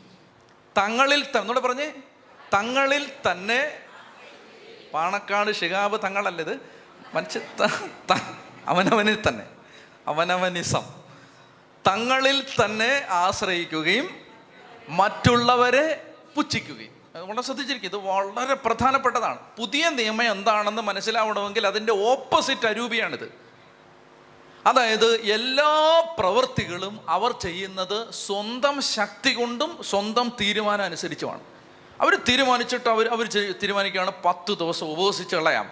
എന്നിട്ട് അവർ കടിച്ചു പിടിച്ച് എങ്ങനെയെങ്കിലും ഉപവസിക്കുന്നു അതെല്ലാം നല്ല രീതിയിൽ തന്നെ ചെയ്യുന്നു ചെയ്തിട്ട് അതിനെക്കുറിച്ച് സന്തോഷിക്കുന്നു അത് ചെയ്യാത്തവരെ പൂച്ഛിക്കുന്നു. പരിസയ മതത്തിന്റെ ഒരു ഭാവമാണിത്. സ്വന്തം ശക്തിയിലാണ് ഇതെല്ലാം ചെയ്യുന്നത്. സ്വന്തം ശക്തിയിൽ സ്വന്തം ശക്തിയിൽ ചെയ്യുന്നത് കൊണ്ട് നാല് പേർ അറിയണമെന്ന് അവർക്ക് ആഗ്രഹമുണ്ട്. സ്വന്തം ശക്തിയിൽ ചെയ്യുന്നത് കൊണ്ട് അത് ചെയ്യാത്തവരുമായി തങ്ങളെ കമ്പയർ ചെയ്ത് തങ്ങൾ മെച്ചമാണെന്ന് മറ്റുള്ളവരുടെ മുമ്പിൽ സ്ഥാപിക്കണമെന്ന് അവർക്ക് ആഗ്രഹമുണ്ട്. ഭിക്ഷ കൊടുക്കുമ്പോൾ അതുകൊണ്ട് അവർ കാഹളം മുഴക്കും. അവർ ഉപവസിക്കുമ്പോൾ മുഖം കഴുകാതെ നടക്കും. അവർ പ്രാർത്ഥിക്കുമ്പോൾ ദീർഘമായി പ്രാർത്ഥിക്കുന്നു എന്ന് നടിക്കുകയും പ്രാർത്ഥിക്കുന്നു എന്ന് പറഞ്ഞു നടക്കുകയും ചെയ്യും. എല്ലാം എന്തുകൊണ്ടാണ്? എല്ലാം സ്വന്തം ശക്തി കൊണ്ടാണ്. നമ്മൾ ചെയ്തതല്ലേ? അപ്പൊ പത്ത് പേർ അറിയണ്ടേ? എന്നെ ശ്രദ്ധിച്ചിരിക്കണം നിങ്ങൾ നമ്മൾ ചെയ്തതല്ലേ? അപ്പോൾ ഒരു നൂറ് പേർ അറിയണ്ടേ ഇത്? നമ്മൾ ചെയ്തില്ലേ? എന്നാൽ എന്താണ് യേശുക്രിസ്തുവിന്റെ മതം? യേശുക്രിസ്തുവിന്റെ മതം ഒന്നും നമ്മൾ ചെയ്യുന്നതല്ല. നമ്മുടെ ഉള്ളിലിരുന്ന് ദൈവം ചെയ്യുന്നതാണ്. അതുകൊണ്ട് ഒരു ക്രെഡിറ്റും ചെയ്യുന്നവനില്ല. അഭിമാനിക്കുന്നവൻ കർത്താവിൽ അഭിമാനിക്കട്ടെ.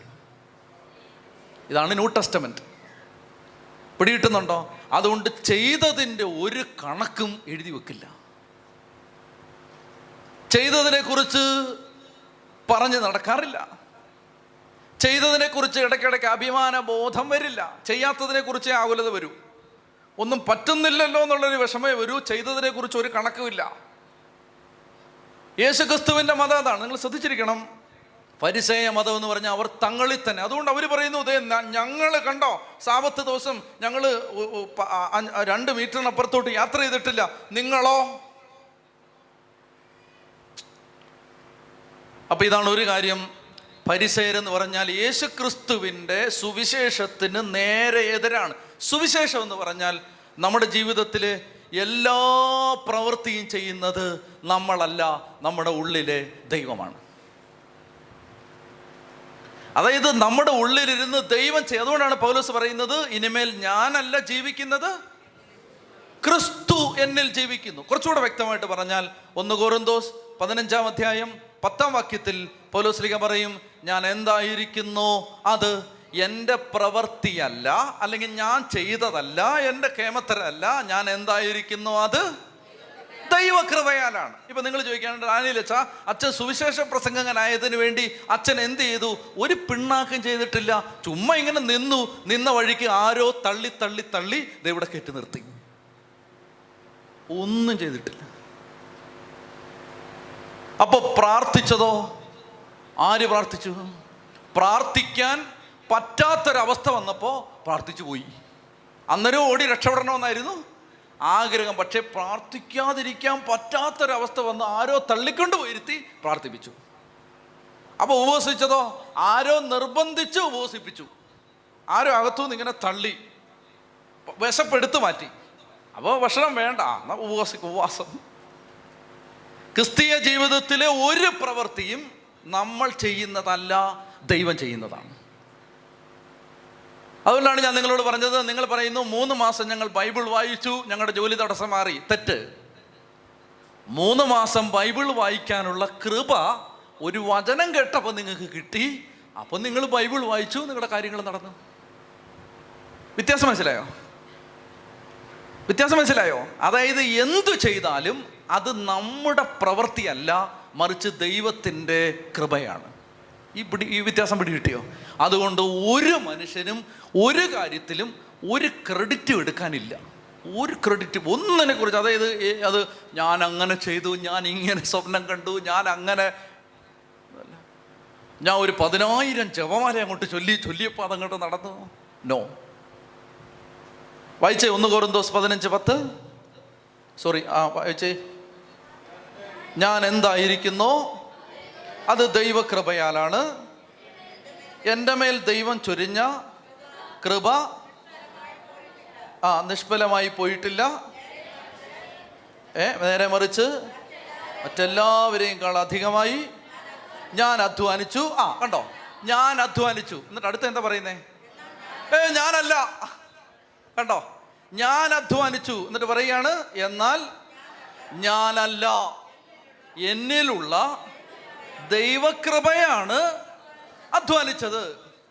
പിടിയിട്ടുന്നുണ്ടോ ഞാനല്ല അധ്വാനിച്ചത് എന്നിലുള്ള ദൈവകൃപയാണ് അധ്വാനിച്ചത്. ഈ ഒന്ന് കോറിന്തോസ് ഒന്നെടുത്തേ ഒന്ന് കോറിന്തോസ് ഒന്നാം അധ്യായത്തിൽ പൗലോസ്ലിക വീണ്ടും വ്യക്തമായിട്ട് ഇതിനെക്കുറിച്ച് പഠിപ്പിക്കുന്നുണ്ട്. ഒന്ന് കോറിന്തോസ് ഒന്നാം അധ്യായത്തിൽ ഇരുപത്തി ഒൻപത് ആ ഇരുപത്തിയെട്ട് മുതൽ വായിക്കുക ഒന്ന് കോറിന്തോസ് ഒന്ന് ഇരുപത്തെട്ട് മുതൽ.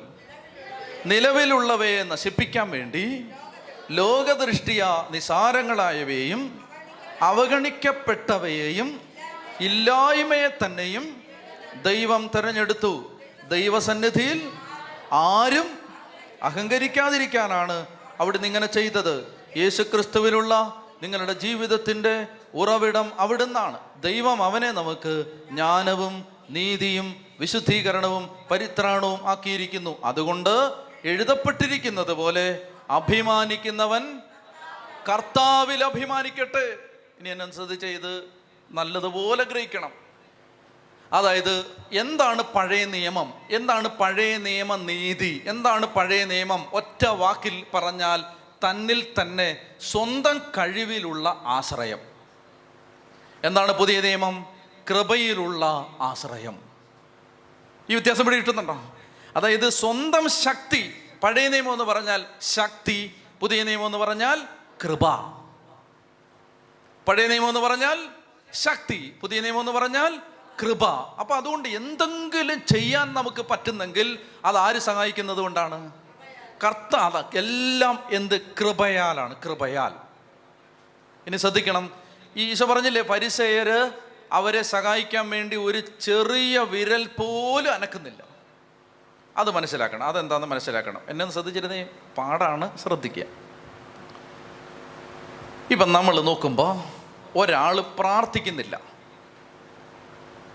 ഇപ്പോൾ ഒരാൾ പ്രാർത്ഥിക്കുന്നേ ഇല്ല. നമ്മൾ നമ്മൾ പ്രാർത്ഥനക്കാരാണ്. ആണല്ലോ. അല്ലേ? പണ്ടൊരു വികാരിച്ചൻ പള്ളിയിൽ അനൗൺസ് ചെയ്തതാണ്. പല ടൈപ്പ് കാറാണ് Audi car Benz car B M W car പ്രാർത്ഥന കാർ പ്രാർത്ഥനക്കാരാണ് അപ്പോൾ പ്രാർത്ഥനക്കാരായ നമ്മൾ ഇങ്ങനെ നോക്കുമ്പോൾ ഒരുത്തം പ്രാർത്ഥിക്കുന്നില്ല.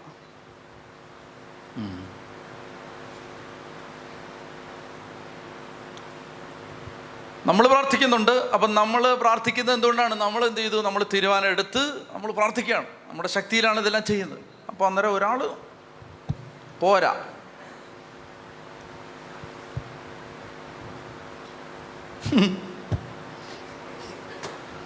എന്തോ ഒരു ജീവിതങ്ങൾ. ഇങ്ങനെ നടക്കുകയാണ്. ഒരു മണിക്കൂർ ഒന്ന് പ്രാർത്ഥിച്ചൂടെ.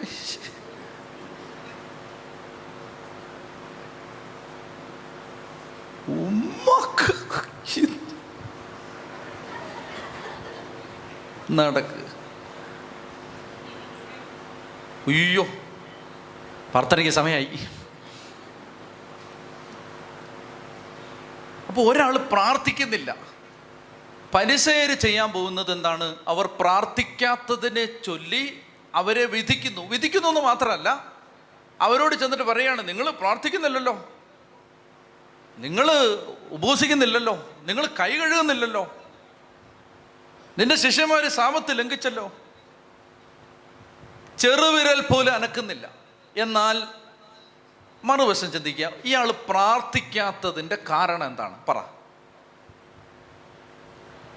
ഇയാൾ പ്രാർത്ഥിക്കാത്തത് എന്തുകൊണ്ടാണ്? ഞാൻ ഓപ്ഷൻസ് തരാം. ഓപ്ഷൻസ് ഓപ്ഷൻസ് അഞ്ച് ഓപ്ഷൻ തരാം. ഒന്ന് അയാൾക്ക് അറിവില്ലാത്തതുകൊണ്ട്.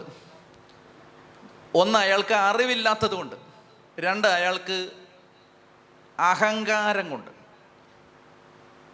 മൂന്ന് അയാൾക്ക് വിവരമില്ലാത്തതുണ്ട് നാല് അയാൾക്ക്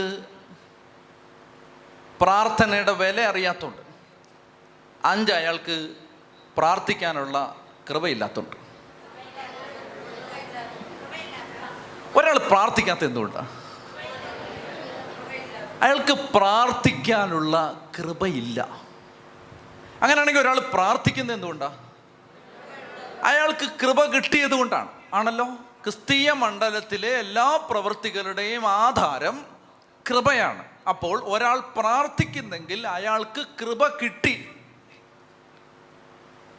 കൃപ കിട്ടി ഒരാൾ പ്രാർത്ഥിക്കുന്നില്ലെങ്കിൽ എന്റെ കൂടെ നിൽക്കണം ഒരാൾ പ്രാർത്ഥിക്കുന്നില്ലെങ്കിൽ അയാൾക്ക് കൃപ കിട്ടിയിട്ടില്ല.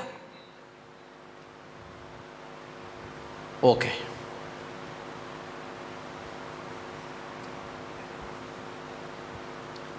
ഈ പ്രാർത്ഥിക്കാനുള്ള കൃപ കിട്ടിയത് ഇയാളുടെ എന്തെങ്കിലും മിടുക്കൊണ്ടാണോ അല്ലേ? ഹാ. ഇയാൾക്ക് പ്രാർത്ഥിക്കാനുള്ള കൃപ കിട്ടിയത് ഇയാൾക്ക് ഇയാൾ എന്തെങ്കിലും ചെയ്തിട്ടാണോ? ആണോ? ആണോ അല്ലയോ? അയാൾ ഒന്നും ചെയ്തില്ലേ പ്രാർത്ഥി കൃപ കിട്ടാൻ വേണ്ടി? ഒന്നും ചെയ്തില്ലേ? ഇപ്പൊ ഉദാഹരണത്തിന് ഇവിടെ അപ്പസ്റ്റോലി സ്കൂളിൽ കുട്ടികൾ വന്നപ്പോൾ അതിലെ അനേകം കുട്ടികൾ പ്രാർത്ഥിക്കാൻ പറഞ്ഞ് ഇരുന്ന് പ്രാർത്ഥിക്കും. അവർക്ക് പ്രാർത്ഥിക്കാനുള്ള കൃപ കിട്ടി. അത് അവർ അധ്വാനിച്ചുണ്ടാക്കിയെടുത്താണോ? ആണോ? അല്ല. അത് അവർക്ക് എവിടുന്നോ ഫ്രീ ആയിട്ട് കിട്ടിയതാണ്. എവിടുന്നോ കിട്ടി. അതിന്റെ ഉറവിടമൊക്കെ ഞാൻ പിന്നെ പറയാം. എവിടുന്നോ കിട്ടി അവർക്ക്. കൃപ കിട്ടി.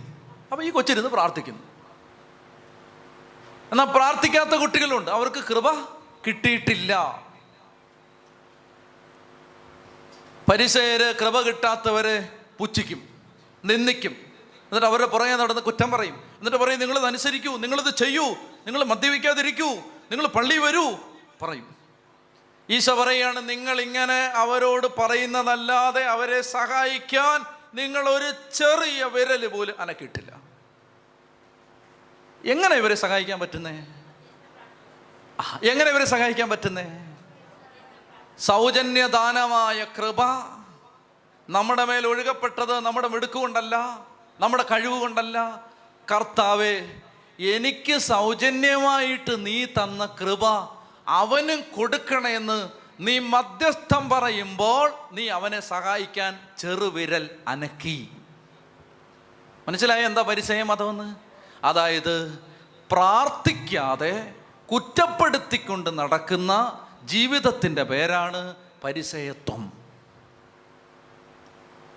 പണ്ടൊരിക്കൽ എനിക്കിത് മനസ്സിലായ സമയത്ത് ഞാൻ പറഞ്ഞു എനിക്ക് വേണ്ടി പ്രാർത്ഥിക്കാത്ത ഒരാൾക്കും എന്നെ കുറ്റം പറയാൻ അവകാശമില്ല. എനിക്ക് വേണ്ടി പ്രാർത്ഥിക്കാത്ത ഒരാൾക്കും എന്നെ കുറ്റം പറയാനുള്ള റൈറ്റ് ഇല്ല റൈറ്റ് ഇല്ല എന്നെ കുറ്റം പറഞ്ഞാൽ നിന്നെ ശരിയാക്കി കളയും. നിനക്ക് അതിനുള്ള റൈറ്റ് ഇല്ല കാരണം നീ എനിക്ക് വേണ്ടി പ്രാർത്ഥിച്ചിട്ടില്ല.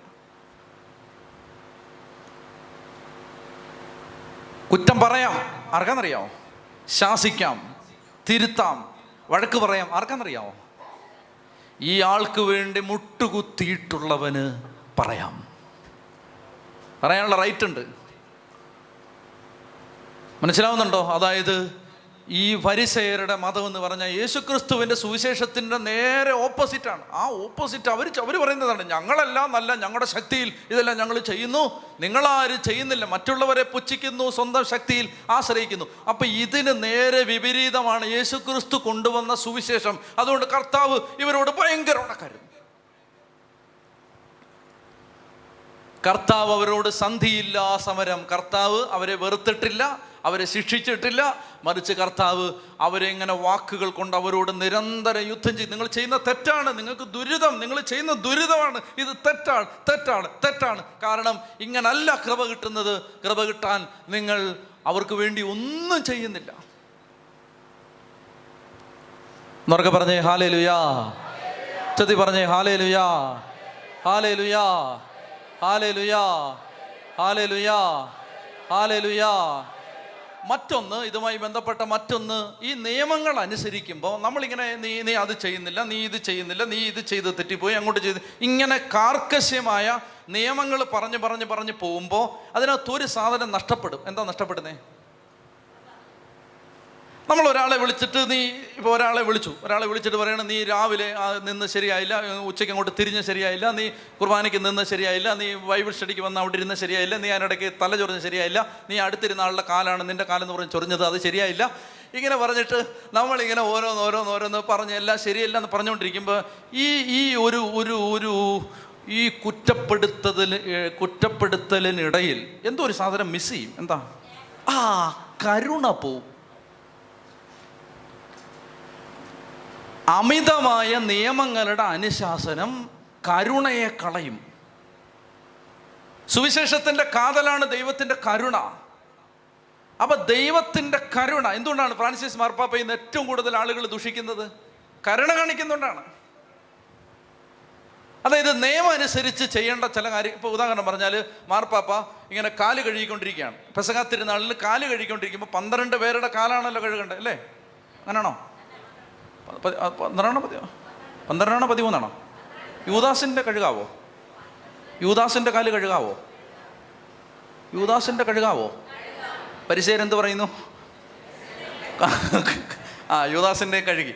അപ്പോൾ പന്ത്രണ്ട് പേരുടെ കാൽ കഴുകി ഇങ്ങനെ ഇങ്ങനെ വരുന്ന സമയത്ത് ഓരോരുത്തരുടെ കാൽ കഴുകി ചുംബിച്ച് വരുമ്പോൾ അടുത്ത് നിന്നൊരു കൊച്ച് അതിന്റെ കാലിങ്ങനെ നീട്ടിക്കൊടുത്തു.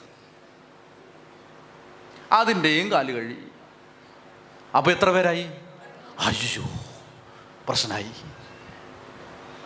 കഴിഞ്ഞ രണ്ടായിരം കൊല്ലമായിട്ട് പന്ത്രണ്ട് പേരുടെ കാൽ കഴിയിട്ടുള്ളു അപ്പൊ ഈ ഈ കൊച്ചിന്റെ ഓക പ്രശ്നമായി.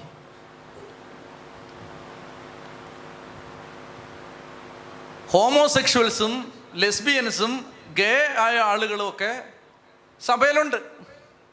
സ്വർഗഭോഗികളൊക്കെ അതൊക്കെ സഭയിലുണ്ടെന്ന് പറഞ്ഞാൽ അവരൊക്കെ പള്ളി വരുന്നവരൊക്കെ ഉണ്ട് ആ കൂട്ടത്തിൽ യൂറോപ്പിലൊക്കെ. അപ്പോൾ അവരൊക്കെ പള്ളി വരുമ്പോൾ അവർ പള്ളി വരുമ്പോൾ അവരെ ഇങ്ങനെ നിന്ദിക്കുകയും കുറ്റപ്പെടുത്തുകയും ചെയ്യുന്ന ഒരു സമയത്ത് ഏതോ ഒരു സാഹചര്യത്തിൽ മാർപ്പാപ്പ ഇങ്ങനെ പറഞ്ഞു അവരും ദൈവത്തിന്റെ മക്കളല്ലേ. ഉയ്യോ പ്രശ്നമായി അതിന് അദ്ദേഹം പറഞ്ഞ മറുപടി ഇങ്ങനെയാണ്. അതായത് നിങ്ങളുടെ വീട്ടിൽ നിങ്ങളുടെ അപ്പന്റെ അമ്മയുടെയും മകനോ മകളോ ആയി ഒരു ഹോമോസെക്ഷലായ ചെറുപ്പക്കാരൻ അല്ലെ ഒരു പെൺകുട്ടി ഉണ്ടെങ്കിൽ നിങ്ങൾ അവളെ അവനെ മക്കളല്ല എന്ന് പറഞ്ഞ് പിരിച്ചുവിടുവോ? വൈകല്യാണ് സമ്മതിച്ചു പക്ഷെ അവരും ദൈവത്തിന്റെ മക്കളല്ലേ? അമിതമായ നിയമങ്ങളുടെ അനുശാസനം കരുണയെ നഷ്ടപ്പെടുത്തും എന്നുള്ളത് കൊണ്ട് കർത്താവ് ഈ ഇരുപത്തിമൂന്നാം അധ്യായത്തിൽ നമ്മൾ നേരത്തെ വായിച്ചെടുത്ത് കർത്താവ് പറയുന്നുണ്ട് നിങ്ങൾ തുളസിയുടെയും ചതകുപ്പയുടെയും ഒക്കെ ദശാംശം കൊടുത്തിട്ട് നിയമത്തിലെ പ്രധാനപ്പെട്ട കാര്യങ്ങളായ സ്നേഹം കരുണ നീതി വിശ്വസ്തത ഇതെല്ലാം മറന്നുപോയി. മനസ്സിലാവുന്നുണ്ടോ ഇതൊക്കെ? അതുകൊണ്ട് എന്റെ പ്രിയപ്പെട്ട സഹോദരങ്ങളെ അതായത് നിയമങ്ങൾ അനുസരിക്കേണ്ട എന്നല്ല ഈ കൃപ ഇതെപ്പോഴും ഓർത്തിരിക്കണം. ഒരാൾക്ക് കുറ്റം വന്നാൽ വീഴ്ച വന്നാൽ പോരായ്മ വന്നാൽ മനസ്സിലാക്കിയിരിക്കണം ആ വ്യക്തിക്ക് എന്തു എന്തില്ലാത്തത് കൊണ്ടാണ്? കൃപയില്ലാത്തത് കൊണ്ടാണ്. ആ കൃപ എവിടുന്ന് കിട്ടും? അതായത് സഭയിൽ നടക്കുന്ന കൂതാശകളിലൂടെ ലക്ഷക്കണക്കിന് വിശുദ്ധ കുർബാനകളിലൂടെ ഈ കൃപ ഒഴുകുന്നുണ്ട്. ആരെങ്കിലും ഒരാൾ പ്രാർത്ഥിക്കുകയാണ് കർത്താവേ ഈ വ്യക്തിക്ക് പ്രാർത്ഥിക്കാനുള്ളൊരു കൃപ കൊടുക്കണേ. നീ ഇന്ന് പ്രാർത്ഥിച്ചു നാളെ പ്രാർത്ഥിച്ചു മറ്റന്നാൾ പ്രാർത്ഥിച്ചു. നീ നോക്കി നിൽക്കേ. ഒരു ദിവസം നിനക്ക് കാണാം. വെളിയിൽ നിന്നവൻ അകത്ത് മുട്ടുകുത്തി സ്തുതിച്ചുകൊണ്ടിരിക്കുന്നു. കുറ്റം പറഞ്ഞുകൊണ്ടിരുന്നാലോ? ഇത് നടക്കുമോ അതുകൊണ്ടാണ് യേശു പരിസയരോട് ഒത്തുതീർപ്പില്ലാത്ത സമരത്തിന് തയ്യാറായത്. ഒത്തുതീർപ്പില്ലാത്ത സമരം. നുച്ചതി പറഞ്ഞേ ഹാലേ ലുയാ ഉച്ചത്തി പറഞ്ഞേ ഹാലേ ലുയാ രണ്ട് കരങ്ങൾ ഉയർത്തി ഉറക്കെ പറഞ്ഞേ ഹാലേ ലുയാ ഹാലേ ലുയാ അപ്പോൾ പഴയ നിയമത്തിന്റെ നീതിയിലേക്ക് തിരിച്ചു പോകാൻ അല്ലെങ്കിൽ ഈ ഇസ്രായേൽ മതത്തെ തിരിച്ചു കൊണ്ടുപോകാൻ ശ്രമിച്ച പരിസയരോട് സന്ധിയില്ലാത്തൊരു സമരത്തിൽ കർത്താവ് ഏർപ്പെട്ടു. ഇനി മറ്റൊന്ന് പരിസയര് പരിസയരുടെ മറ്റൊരു പ്രത്യേകത എന്താണെന്ന് വെച്ചാൽ അവർ വിജാതി സെപ്പറേറ്റ് ആയ ആളുകളാണ് വേർപാട്. പരിസയർ എന്ന വാക്കിന്റെ അർത്ഥം എന്താണ്? സെപ്പറേറ്റഡ് പീപ്പിൾ എന്നാണ്. വേർപെട്ടവർ. അപ്പം ഇങ്ങനെ ഹിന്ദുക്കളോട് മിണ്ടില്ല മുസ്ലിങ്ങളോട് മിണ്ടില്ല നിരീശ്വരവാദികളോട് മിണ്ടില്ല വേർപെട്ടവരാണ്. അതുകൊണ്ട് ഹിന്ദുക്കളുടെ കല്യാണത്തിന് പോവില്ല മുസ്ലിങ്ങളുടെ കല്യാണത്തിന് പോവില്ല. എന്താണ് അവർ വേർപെട്ടവരാണ്. കർത്താവ് എന്ത് ചെയ്തു? കർത്താവ് വിജാതീയരെ ചേർത്ത് നിർത്തി.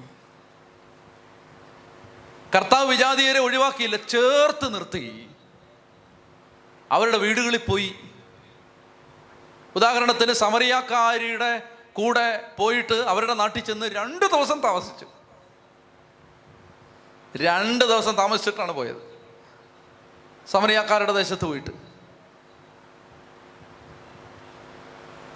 അപ്പോൾ യേശുവിന്റെ സുവിശേഷത്തിന്റെ പ്രത്യേകത യേശുവിന്റെ സുവിശേഷം എല്ലാവരെയും ഉൾക്കൊള്ളുന്നതായിരുന്നു. പരിസയരുടെ സുവിശേഷത്തിന്റെ പ്രത്യേകത എന്താണ്? അതൊരു വേർതിരിവിന്റെ സുവിശേഷമാണ്. അതായത് ഞങ്ങൾ മാത്രം കുറച്ച് പേര് ഒരു ദിവസം ഞങ്ങളെ കർത്താവ് വന്ന് കൊണ്ടുപോകും.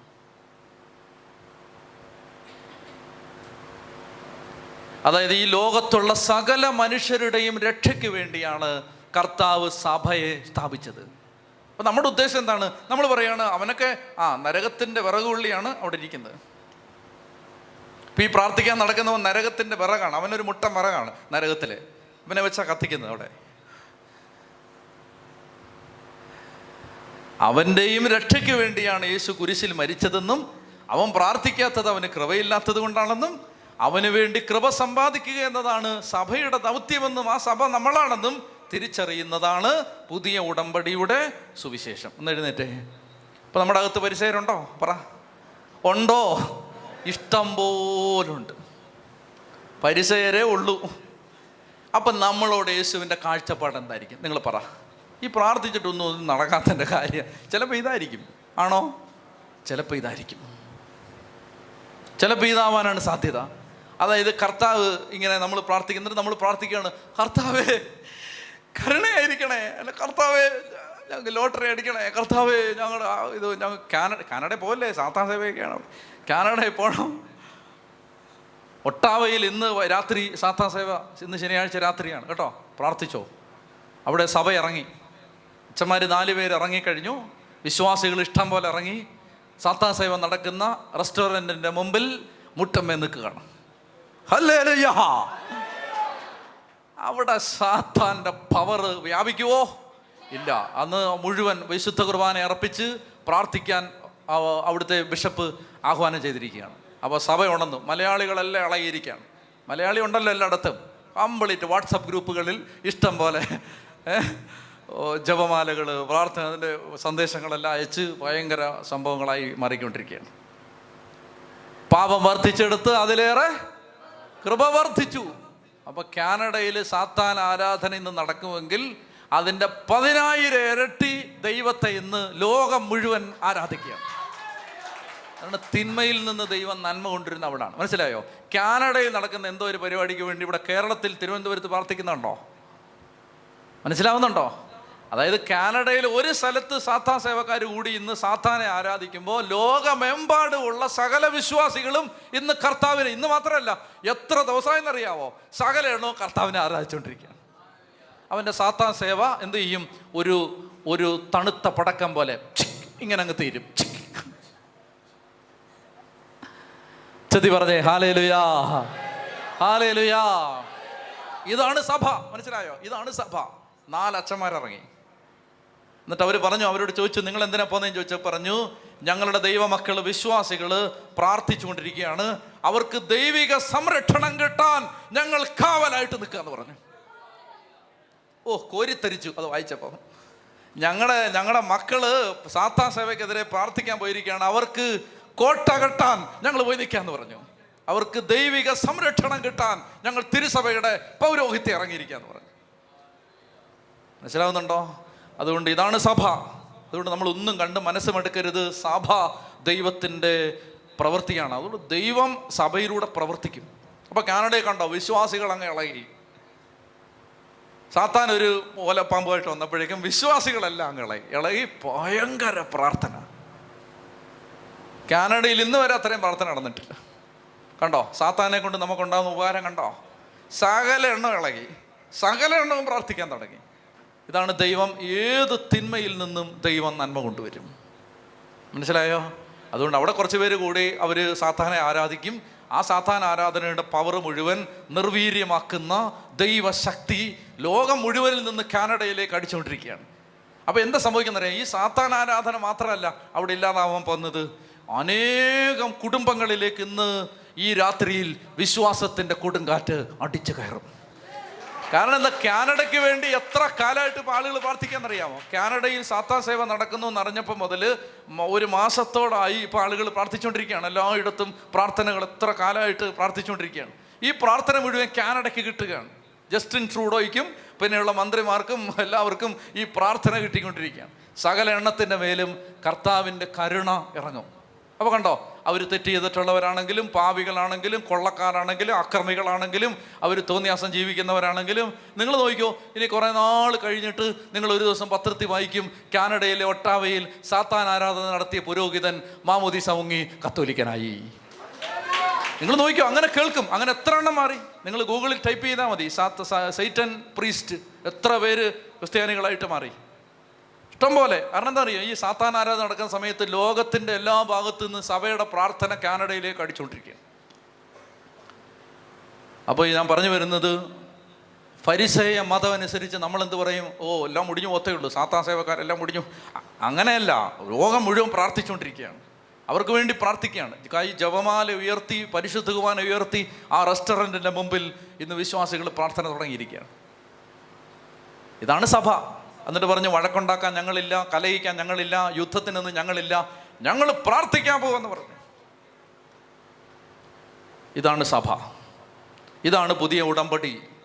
അപ്പോൾ അതുകൊണ്ട് അതിനെതിരെ നിന്ന പരിസയരോട് കർത്താവിന് ഒരു ഒത്തുതീർപ്പില്ല അപ്പം നമ്മൾ ആരാണ്? പരിസയരാണോ? ദൈവരാജ്യത്തിന്റെ മക്കളാണോ? ദൈവരാജ്യത്തിന്റെ മക്കളാണ്. അപ്പോൾ ദൈവരാജ്യത്തിന്റെ മക്കളായ നമ്മൾ എവിടെയെങ്കിലുമൊക്കെ ആളുകൾക്ക് കുറവുകൾ കാണുമ്പോൾ മാനുഷികമായിട്ട് കുറ്റം പറയാനുള്ള പ്രേരണ നമുക്ക് വരും. ചിലപ്പോൾ നമ്മൾ പറഞ്ഞു എന്നും വരും. പത്ത് മിനിറ്റ് കഴിഞ്ഞ് മാറിയിരുന്ന് കർത്താവേ എന്നോട് ക്ഷമിക്കണേ. അറിയാതെ കുറ്റം പറഞ്ഞു പോയി. അവരുടെ മേൽ കരുണയായിരിക്കണേ. അവർക്ക് കൃപ കൊടുക്കണേ എന്ന് പ്രാർത്ഥിക്കണം. അതാണ് പുതിയ നിയമം. കണ്ണടച്ച് കരങ്ങളെ സ്വർഗത്തിലേക്ക് ഉയർത്തി. കർത്താവെ അങ്ങനെ ഒരു കരുണയുടെയും സ്നേഹത്തിന്റെയും അഭിഷേകം തരണേന്ന് ആഗ്രഹിച്ച് എത്രത്തോളം ഉച്ചത്തി സ്തുതിക്കാമോ അധരം തുറന്നൊന്ന് സ്തുതിച്ച് ഹാലലുയ ഹാലലുയ ഹാലലുയ. ശക്തിയോടെ സ്തുതിച്ച് കുറെ കൂടി സ്വരം ഉയർത്തി കാനഡയ്ക്ക് വേണ്ടി അമേരിക്കയ്ക്ക് വേണ്ടി യൂറോപ്യൻ രാജ്യങ്ങൾക്ക് വേണ്ടി ജർമ്മനിക്ക് വേണ്ടി ഓസ്ട്രിയയ്ക്ക് വേണ്ടി ഇറ്റലിക്ക് വേണ്ടി സ്വിറ്റ്സർലൻഡിന് വേണ്ടി ആഫ്രിക്കൻ രാജ്യങ്ങൾക്ക് വേണ്ടി ഏഷ്യൻ ഭൂഖണ്ഡത്തിലെ രാജ്യങ്ങൾക്ക് വേണ്ടി ഇന്ത്യയ്ക്ക് വേണ്ടി ചൈനയ്ക്ക് വേണ്ടി പാകിസ്ഥാന് അഫ്- അഫ്- അഫ്ഗാനിസ്ഥാന് വേണ്ടി ബംഗ്ലാദേശിന് വേണ്ടി ജപ്പാന് വേണ്ടി യൂറോപ്പിന് വേണ്ടി യൂറോപ്യൻ രാജ്യങ്ങൾക്ക് വേണ്ടി അമേരിക്കൻ കോണ്ടിനെന്റിലെ രാജ്യങ്ങൾക്ക് വേണ്ടി എല്ലാ ആഫ്രിക്കൻ രാജ്യങ്ങൾക്ക് വേണ്ടി കർത്താവിന്റെ കരുണ അപേക്ഷിച്ച് പ്രാർത്ഥിക്കാം. ശക്തിയോടെ ദേശദേശാന്തരങ്ങളിലേക്ക് കൃപയൊഴുകട്ടെ. കൃപയൊഴുകട്ടെ കർത്താവെ. പ്രാർത്ഥിക്കാൻ പറ്റാത്തവരുടെ മേൽ വിശുദ്ധി പാലിക്കാൻ പറ്റാത്തവരുടെ മേൽ വഴിതെറ്റിപ്പോകുന്ന മക്കളുടെ മേൽ തിന്മയിലായിരിക്കുന്ന മക്കളുടെ മേൽ ദൈവത്തെ സ്നേഹിക്കാൻ പറ്റാത്ത മക്കളുടെ മേൽ ലഹരി മരുന്നുകൾക്ക് അടിമകളായ മക്കളുടെ മേൽ മദ്യപാനത്തിന് അടിമകളായ മക്കളുടെ മേൽ കർത്താവിന്റെ സ്നേഹം നിറയണമേ കർത്താവിന്റെ കൃപ നിറയണമേ. ശക്തമായിട്ട് അടിമത്തത്തിന്റെ ചെങ്ങലകൾ പൊട്ടിപ്പോവട്ടെ. ബന്ധനങ്ങൾ യേശുവിന്റെ ശക്തിയാൽ അഴിയട്ടെ. തിന്മയുടെ സ്വാധീനങ്ങൾ യേശുവിന്റെ ശക്തിയാൽ അഴിയട്ടെ. തിന്മയുടെ സ്വാധീന ശക്തികൾ യേശു നാമത്തിന്റെ ശക്തിയാൽ മാറിപ്പോവട്ടെ. തിന്മയുടെ സ്വാധീനങ്ങൾ മനസ്സിൽ നിന്ന് ശരീരത്തിൽ നിന്ന് അഴിഞ്ഞു പോവട്ടെ. പൈശാചിക ശക്തികൾ സ്വാധീനങ്ങൾ നിർവീര്യമാവട്ടെ. കൂതാശകളുടെ ശക്തികൾ ദേശദേശാന്തരങ്ങളിലേക്ക് ഒഴുകിയിറങ്ങട്ടെ. ശരീരത്തെ മനസ്സിനെ ആത്മാവിനെ ബാധിച്ചിരിക്കുന്ന തിന്മയുടെ കെട്ടുകളെല്ലാം അഴിഞ്ഞു മാറട്ടെ. നഷ്ടപ്പെട്ടു പോകുന്ന യുവതലമുറയിലേക്ക് വിശ്വാസം ക്ഷയിച്ചുകൊണ്ടിരിക്കുന്ന മക്കളിലേക്ക് കർത്താവേ ഭാരതത്തിന്റെ എല്ലാ സംസ്ഥാനങ്ങളിലേക്ക് ലോക രാജ്യങ്ങളിലേക്ക് ഭൂഖണ്ഡങ്ങളിലേക്ക് കർത്താവ് ഈ ആലയത്തിൽ നിന്ന് കൃപയൊഴുകട്ടെ. ഈ ആലയത്തിന്റെ നാല് ദിക്കുകളിലേക്ക് കിലോമീറ്ററുകൾക്കപ്പുറത്തേക്ക് കർത്താവിന്റെ കൃപയൊഴുകട്ടെ. ഹാലലുയ്യ ഹാലലുയ ഹാലലുയ ഹാലലുയ ഹാലലുയ ഹാലലുയ ഹാലലുയ ഹാലലുയ ഹാലലുയ ഹാലലുയ ഹാലലുയ ശാന്തമായിട്ടിരുന്നേ. മത്തായിയുടെ സുവിശേഷം പതിനഞ്ചാം അധ്യായത്തിൽ കർത്താവ് പരിസയരുടെ മാനുഷിക നിയമങ്ങളെ അവർ ദൈവത്തിന്റെ പ്രമാണങ്ങളായി പഠിപ്പിക്കുന്നു. അതിനെ എതിർക്കുകയാണ്. മനസ്സിലായോ? കുറച്ചൊക്കെ മനസ്സിലായോ? ആ. ഇനി അടുത്ത ഭാഗം വായിക്കുമ്പോൾ കുറച്ചുകൂടെ വ്യക്തമാവും. പത്ത് മുതലുള്ള വാക്യങ്ങൾ വായിക്കാം. അവൻ ജനങ്ങളെ തന്റെ അടുത്ത് വിളിച്ച് പറഞ്ഞു നിങ്ങൾ കേട്ട് മനസ്സിലാക്കുവിൻ വായിലേക്ക് പ്രവേശിക്കുന്നതല്ല വായിൽ നിന്ന് വരുന്നതാണ് ഒരുവനെ അശുദ്ധനാക്കുന്നത്. അതായത് നമ്മൾ ഒരു കാര്യം കൂടെ ഈ പരിസേയ മതത്തിന്റെ ഏറ്റവും പ്രധാനപ്പെട്ട സ്വഭാവം അതിനെ കർത്താവ് തിരുത്തുന്നതാണ്. മത്തായി ഏഴാം അധ്യായം മത്തായിയുടെ സുവിശേഷം ഏഴാം അധ്യായം ഒന്നാമത്തെ വാക്യം. അതെന്താണ്? വിധിക്കപ്പെടാതിരിക്കാൻ നിങ്ങളും വിധിക്കരുത്. അപ്പോൾ ഇത് ഒരു പ്രമാണമായിട്ട് മനസ്സിൽ ഇടയ്ക്കിടയ്ക്ക് വെച്ചിരിക്കുക. നമുക്ക് മാനുഷികമായിട്ട് പലരെയും കുറ്റപ്പെടുത്താനുള്ളൊരു പ്രേരണ വരും. അങ്ങനെ വരുന്ന സമയത്തെല്ലാം ഹൃദയത്തിലേക്ക് ഈ വചനം ഒന്ന് ഓർത്ത് വെച്ചിരിക്കുക. വിധിക്കപ്പെടാതിരിക്കാൻ നിങ്ങളും വിധിക്കരുത്. നിങ്ങൾ വിധിക്കുന്ന വിധിയാൽ തന്നെ നിങ്ങളും വിധിക്കപ്പെടും. നിങ്ങൾ അളക്കുന്ന അളവ് കൊണ്ട് തന്നെ നിങ്ങൾക്ക് അളന്ന് കിട്ടും. ഇതെപ്പോഴും ഓർത്തിരിക്കേണ്ട ഒരു വചനം. ഇത് പരിസയത്വം എന്ന് പറഞ്ഞാൽ അതിനെ ഡിഫൈൻ ചെയ്യാവുന്ന വാക്യങ്ങളിലൊന്ന് ഇതാണ്. വിധിക്കുക. മറ്റുള്ളവരെ വിധിക്കുക. ഇതെപ്പോഴും ശ്രദ്ധിച്ചിരിക്കണം. മറ്റുള്ളവരെ വിധിച്ചാൽ കർത്താവ് പറയണം റോമാലേഖനത്തിൽ പറയുന്നുണ്ട് മറ്റുള്ളവരെ വിധിക്കുന്ന മനുഷ്യ നിനക്ക് നീതീകരണമില്ല. മറ്റുള്ളവരെ വിധിക്കുന്ന മനുഷ്യ നിനക്ക് നീതീകരണം ഇല്ല എന്ന് പറഞ്ഞാൽ അതേ തെറ്റ് തന്നെയാണ്. വിധിക്കുന്ന അതേ തെറ്റ് തന്നെയാണ് നീയും ചെയ്യുന്നത്. അപ്പോൾ അതുകൊണ്ട് ഈ പരിചയത്വത്തിന് അത് ഓർത്തിരിക്കണം. കർത്താവിന് സന്ധിയില്ലാത്ത ഒരു സ്വഭാവമാണത്. എന്നാൽ അതേസമയം നമ്മൾ കരുണ കാണിച്ചാലോ? കരുണ കാണിച്ചാൽ നമുക്ക് നിങ്ങൾ എന്താണ് കർത്താവ് പറയുന്നത്?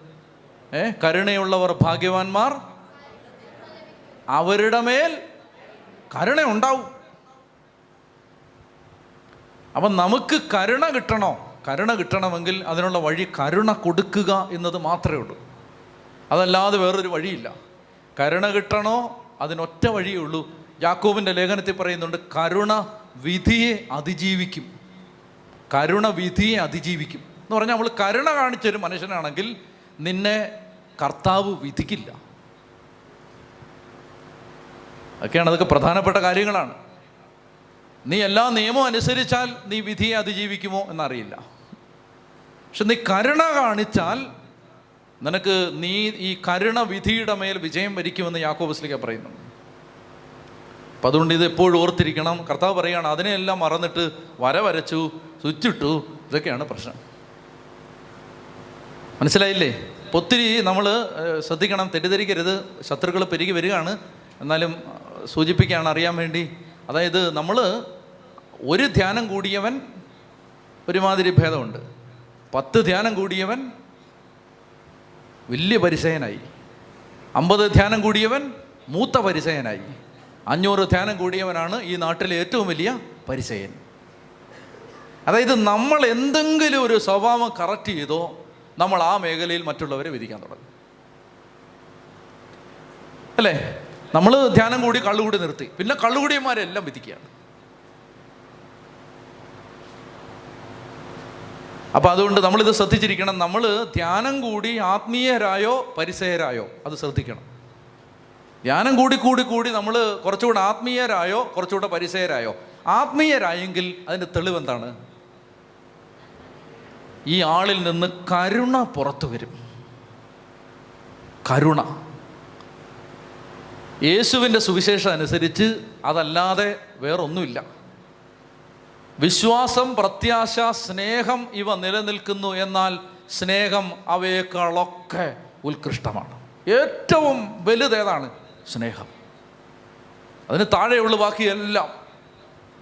അതിന് താഴെയുള്ളൂ ബാക്കിയെല്ലാം. അപ്പോൾ ഇത് നമ്മൾ വചനം പഠിച്ചു വരുമ്പോൾ കിട്ടുന്ന വെളിച്ചങ്ങളാണ് ഇതൊക്കെ.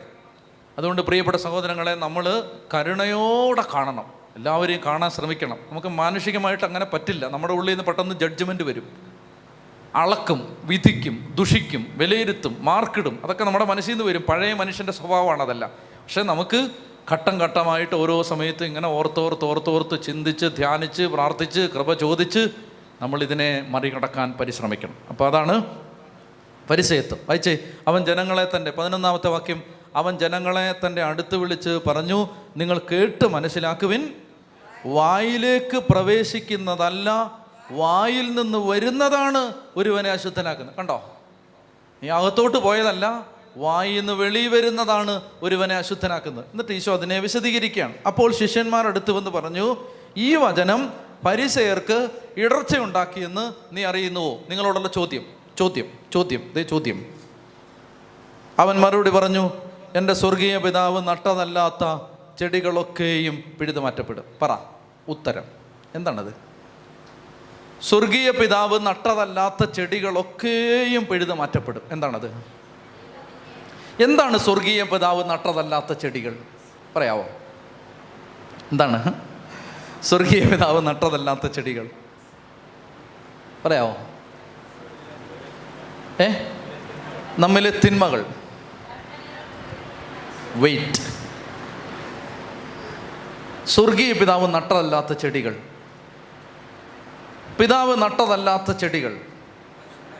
ഈ പശ്ചാത്തലത്തിൽ നിന്ന് ചിന്തിച്ചേ ആ എന്താണ്? മതി. മനുഷ്യരുണ്ടാക്കിയ മനുഷ്യരുണ്ടാക്കിയ ഇവിടെ ആരുണ്ടാക്കിയ നിയമങ്ങൾ? പരിസയരുണ്ടാക്കിയ നിയമങ്ങൾ. കർത്താവ് പറയാണ് പിതാവ് നട്ടത് പിതാവ് വളർത്തിയത് പിതാവ് പറഞ്ഞത് അനുസരിച്ചാ പോരെ. സ്വർഗീയ പിതാവ് നട്ടതല്ലാത്ത എല്ലാ ചെടികളും പിഴുതു കളയണം. പിതാവ് നട്ട ഒരു ചെടിയുടെ പേര് പറയൂ. കരുണ. പിതാവ് നട്ട ഒരു ചെടിയുടെ പേര് പറയൂ. സ്നേഹം. പിതാവ് നട്ട ഒരു ചെടിയുടെ പേര് പറയൂ. വിശ്വാസം. പിതാവ് നട്ട അഞ്ച് ചെടികളുടെ പേര് പറയൂ. ആ അപ്പൊ കർത്താവ് പറയാണ് പിതാവ് നട്ടത് നിന്നാ പോരെ? അപ്പൊ കർത്ത- കർത്താവെ നീ പറഞ്ഞത് പരിസര കിടർച്ച ഉണ്ടാക്കി. കർത്താവ് പറയാണ് സ്വർഗീയ പിതാവ് നട്ടതല്ലാത്ത ചെടികളെല്ലാം പിഴുത മാറ്റപ്പെടും നല്ലൊരു പ്രാർത്ഥന എന്താണെന്നറിയാമോ പ്രാർത്ഥിക്കണം കർത്താവെ പിതാവ് നട്ടതല്ലാത്ത എല്ലാ ചെടികളും എന്നെ ഇന്ന് പിഴുതു പോട്ടെ പിതാവ് നട്ടതല്ലാത്ത എല്ലാ ചെടികളും പിഴുതു പോട്ടെ പിതാവ് നട്ടതല്ലാത്ത ചെടികളാണ് ഇഷ്ടംപോലെ പ്രബോധനങ്ങൾ നമ്മുടെ തലയിൽ കിടപ്പുണ്ട്. പിതാവ് നട്ടതല്ല ഒന്നും ഈശോ നട്ടതല്ലത്. പഴയ നിയമം നട്ടത് നാട്ടിലെ ആളുകൾ നട്ടത് നമ്മൾ ജീവിക്കുന്ന കാലഘട്ടം നട്ടത് പിന്നെ ധ്യാനഗുരുക്കന്മാർ നട്ടത് ഒക്കെ തലയ്ക്കകത്ത് കിടപ്പുണ്ട്. പിതാവ് നട്ടതല്ലാത്ത എല്ലാ ചെടികളും പിഴുതു മാറ്റപ്പെടും. വായിച്ചേനി അപ്പോൾ ശിഷ്യന്മാരടുത്ത് വന്ന് പറഞ്ഞു ഈ വചനം പരിസേർ കിടർച്ചയുണ്ടാക്കിയെന്ന് നീ അറിയുന്നുവോ? അവൻ മറുപടി പറഞ്ഞു എന്റെ സ്വർഗീയ പിതാവ് നട്ടതല്ലാത്ത ചെടികളൊക്കെയും പിഴുതു മാറ്റപ്പെടും. അവരെ വിട്ടേക്കൂ. അവർ അന്ധരെ നയിക്കുന്ന അന്ധരാണ്. അന്ധൻ അന്ധനെ നയിച്ചാൽ ഇരുവരും? നിങ്ങൾ വായിക്കുന്നില്ലേ? നിങ്ങൾ അന്ധരാണോ? വായിക്കൂ. അന്ധൻ അന്ധനെ നയിച്ചാൽ ഇരുവരും കുഴിയിൽ വീഴും. ഈ ഉപമ ഞങ്ങൾക്ക് വിശദീകരിച്ച് തരണമേ എന്ന് പത്രോസ് അപേക്ഷിച്ചു. അവൻ ചോദിച്ചു നിങ്ങളിപ്പോഴും ഗ്രഹണശക്തി ഇല്ലാത്തവരാണോ വായിൽ പ്രവേശിക്കുന്നവ ഉദരത്തിലേക്ക് പോകുന്നെന്നും അവിടെ നിന്ന് അത് വിസർജിക്കപ്പെടുന്നെന്നും നിങ്ങൾ ഗ്രഹിക്കുന്നില്ലേ? എന്നാൽ വായിൽ നിന്ന് വരുന്നത് ഹൃദയത്തിൽ നിന്നാണ് പുറത്തു വരുന്നത്. അത് മനുഷ്യനെ അശുദ്ധനാക്കുന്നു. ദുഷ്ചിന്തകൾ കൊലപാതകം പരസംഗം വ്യഭിചാരം മോഷണം കള്ളസാക്ഷ്യം പരദൂഷണം എന്നിവയെല്ലാം ഹൃദയത്തിൽ നിന്നാണ് പുറപ്പെടുന്നത്. ഇവയാണ് ഒരുവനെ അശുദ്ധനാക്കുന്നത്. കൈ കഴുകാതെ ഭക്ഷണം കഴിക്കുന്നത് ആരെയും അശുദ്ധരാക്കുന്നത് ഇനി ഒരു അഞ്ച് മിനിറ്റ് ശ്രദ്ധിക്കുക. ഇതിനെ മടുത്തോ? ഭയങ്കര കട്ടിയുള്ളൊരു സാധനം പറയട്ടെ. നന്നായിട്ട് ശ്രദ്ധിച്ചിരിക്കുക. കട്ടിയൊന്നുമില്ല. അത് ഈ ഉച്ച കഴിഞ്ഞൊക്കെ ആകുമ്പോൾ കട്ടിയായിട്ട് തോന്നുന്നതാണ്. നന്നായിട്ട് ശ്രദ്ധിച്ച്. പറയാതെ സ്കിപ്പ് ചെയ്ത് പോകാൻ പറ്റുന്നില്ല. മനസ്സ് അനുവദിക്കുന്നില്ല അതുകൊണ്ടാണ് നന്നായിട്ടൊന്ന് ശ്രദ്ധിച്ചേ. ഇവിടെ ഈശോ പറയുകയാണ് വെളിയിൽ നിന്ന് വരുന്ന ഒന്നും ഒരുത്തനെ അശുദ്ധനാക്കുന്നില്ല. അകത്തു നിന്ന് വരുന്നതാണ്. എന്നിട്ട് ഒരു ലിസ്റ്റ് ഈശോ പറഞ്ഞു. വായിച്ചു തന്നൂടെ പരസംഗം സോറി ദുഷ്ചിന്തകൾ കൊലപാതകം പരസംഗം വ്യഭിചാരം മോഷണം കള്ളസാക്ഷ്യം പരദൂഷണം എന്നിവയെല്ലാം ഹൃദയത്തിൽ നിന്നാണ് വരുന്നത്. അതാണ് ഒരുത്തനെ അശുദ്ധനാക്കുന്നത്. ഇപ്പം ഈശോ പറയുന്നത് ഇതാണ്. അതായത് ഒരു വ്യക്തി നന്നാവണമെങ്കിൽ ആ വ്യക്തി ബാഹ്യമായ ചില ക്രമീകരണങ്ങൾ നടത്തിയിട്ട് കാര്യമില്ല. ഒരു വ്യക്തി മാനസാന്തരപ്പെടണമെങ്കിൽ ഒരു വ്യക്തി ദൈവരാജ്യത്തിലാവണമെങ്കിൽ ശ്രദ്ധിക്കണേ പ്ലീസ് ഒരു വ്യക്തി ദൈവരാജ്യത്തിലാവണമെങ്കിൽ ആ വ്യക്തി പുറമേ ചില കാര്യങ്ങൾ ചിട്ടപ്പെടുത്തിയിട്ട് കാര്യമില്ല. അതായത് ഒരു വ്യക്തി പുറമേയുള്ള ചില കാര്യങ്ങളെല്ലാം ചിട്ടപ്പെടുത്തുകയാണ്. അതായത് അതായത് ഇനിയിപ്പോൾ എല്ലാ ദിവസവും പള്ളിയിൽ പോകണം എല്ലാ ദിവസവും കൊന്ത മുടങ്ങാതെ ചൊല്ലണം. എല്ലാ ദിവസവും ഇനി ആരുടെയും കുറ്റം പറയാൻ പാടില്ല. ഇനി ഇവിടെ ആരുടെയും കുറ്റം പറയരുത്. ഇനി ആരെയും വിധിക്കരുത്. ഇങ്ങനെ കുറേ ക്രമീകരണങ്ങൾ ചെയ്തിട്ട് ഈശോ പറയുകയാണ് ചെയ്തിട്ട് കാര്യമില്ല. എന്നാൽ ഇതെല്ലാം ചെയ്യും. ഒരാൾ കൊന്ത ചൊല്ലും കുർബാന ചൊല്ലും വിധിക്കാതിരിക്കും വിശുദ്ധി പാലിക്കും കണ്ണടക്കം പാലിക്കും. ഇതെല്ലാം ഒരു വ്യക്തി ചെയ്യും. ഈശോ പറയുകയാണ് അതിന് ഒരു വ്യക്തി പുറമേ ഉള്ള ചില ക്രമീകരണങ്ങളല്ല ചെയ്യേണ്ടത്. ഹൃദയത്തെ ശ്രദ്ധിക്കണം. ഹൃദയത്തെ ഹൃദയത്തെ സ്വന്തം ശക്തി കൊണ്ടല്ല കൃപ കൊണ്ട് നിറയ്ക്കണം. ഹൃദയത്തിൽ കൃപ നിറയാതെ ഒരു വ്യക്തിയിൽ നിന്നും തിന്മ വിട്ടുപോവില്ല.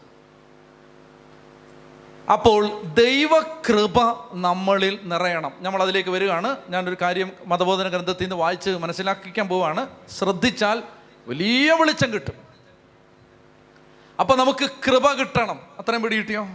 നമ്മളല്ലാതെ എന്തോരം തീരുമാനം നിങ്ങളിപ്പോൾ ന്യൂ ഇയറിന് തീരുമാനങ്ങൾ എടുത്ത ജീവിതത്തിൽ തീരുമാനങ്ങൾ എടുത്തിട്ടുള്ളവരെല്ലാം ഒന്ന് കൈവയ്ക്കുക ന്യൂ ഇയറിന്.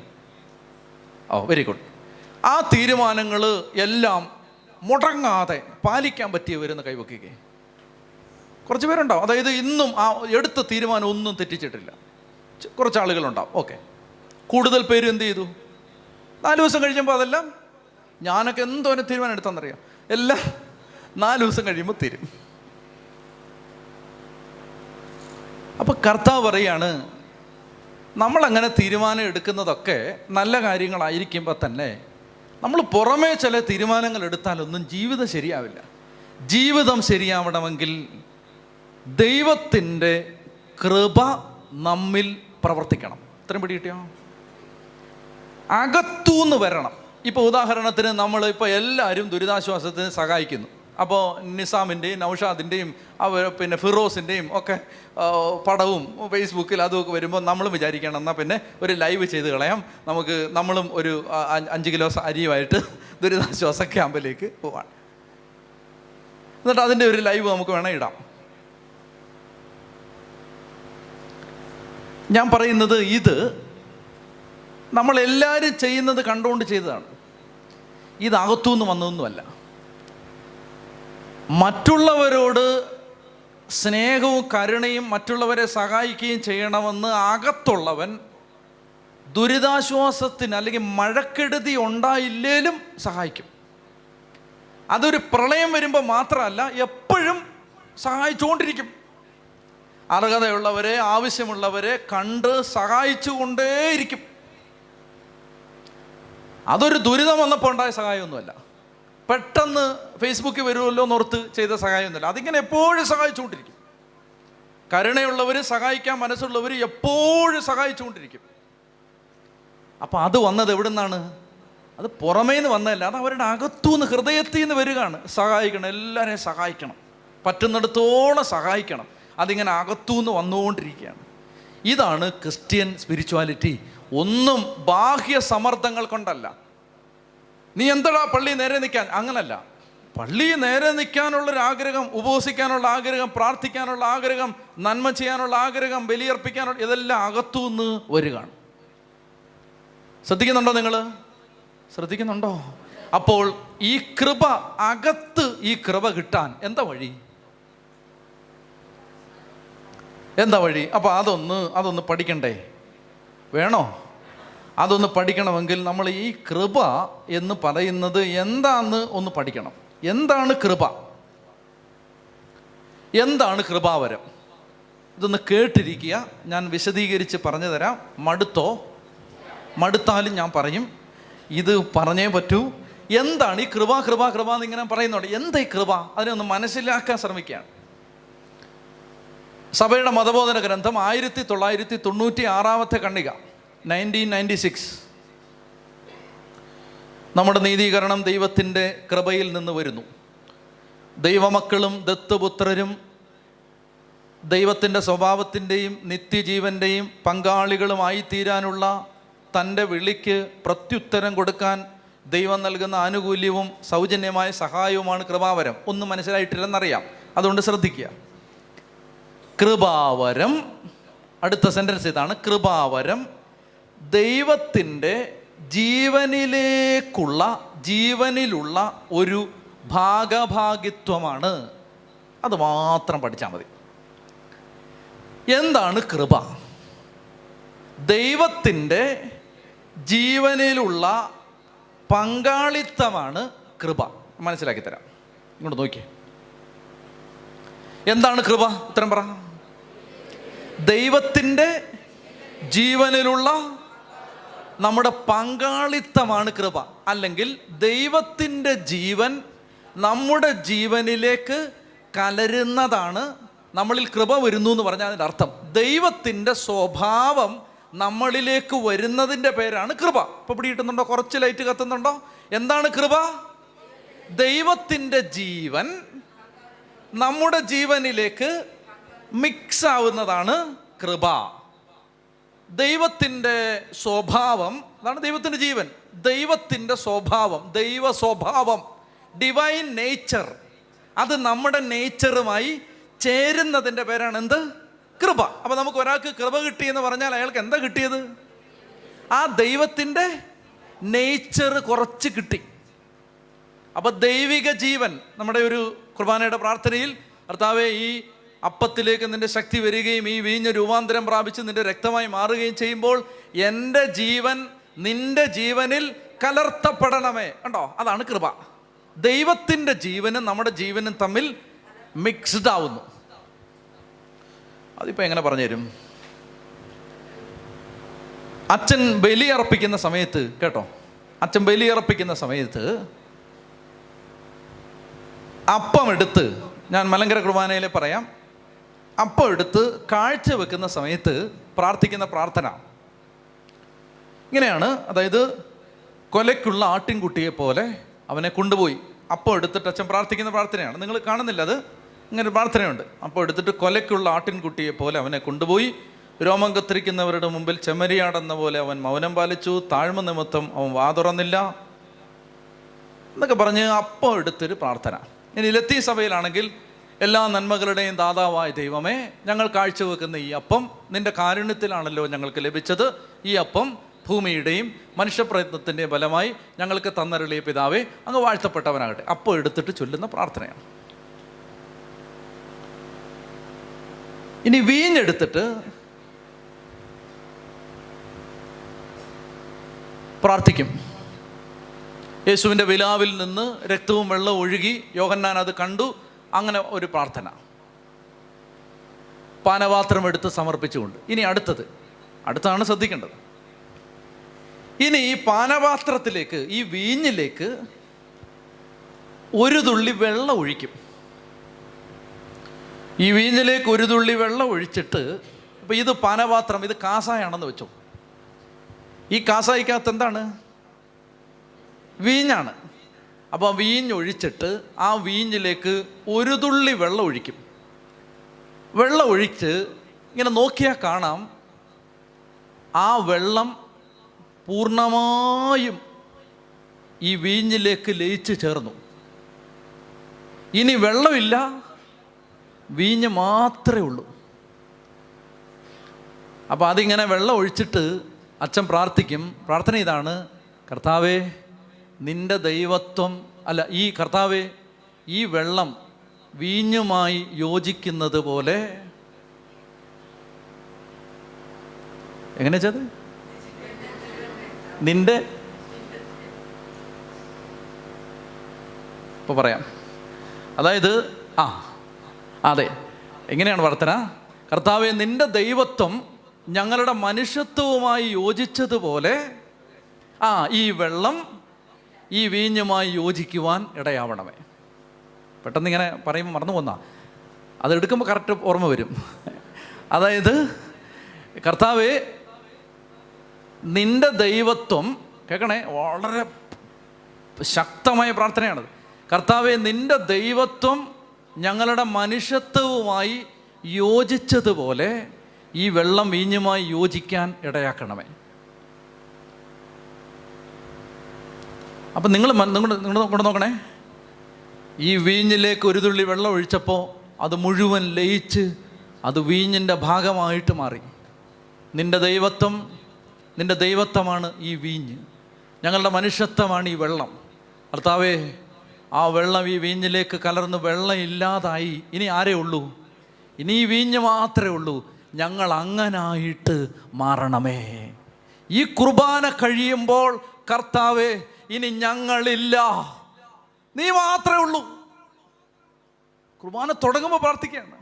കർത്താവേ നിന്റെ ദൈവത്വം ഞങ്ങളുടെ മനുഷ്യത്വവുമായി യോജിച്ചതുപോലെ ഈ വെള്ളം ഈ വീഞ്ഞുമായി യോജിക്കണമേ എന്ന് പറഞ്ഞാൽ കർത്താവ് ഞങ്ങളിലുള്ള ഈ മനുഷ്യന്റെ സകല സ്വർഗീയ പിതാവ് നട്ടതല്ലാത്ത എല്ലാം പോയിട്ട് പിതാവ് നട്ടത് മാത്രമായിട്ട് ഞങ്ങൾ മാറണമേ.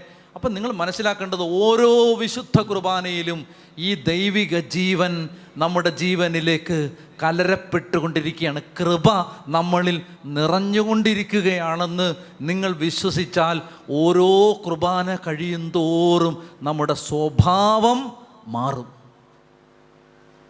പിടികിട്ടിയോ ഈ ദൈവത്വം മനുഷ്യത്വവുമായി യോജിച്ചു.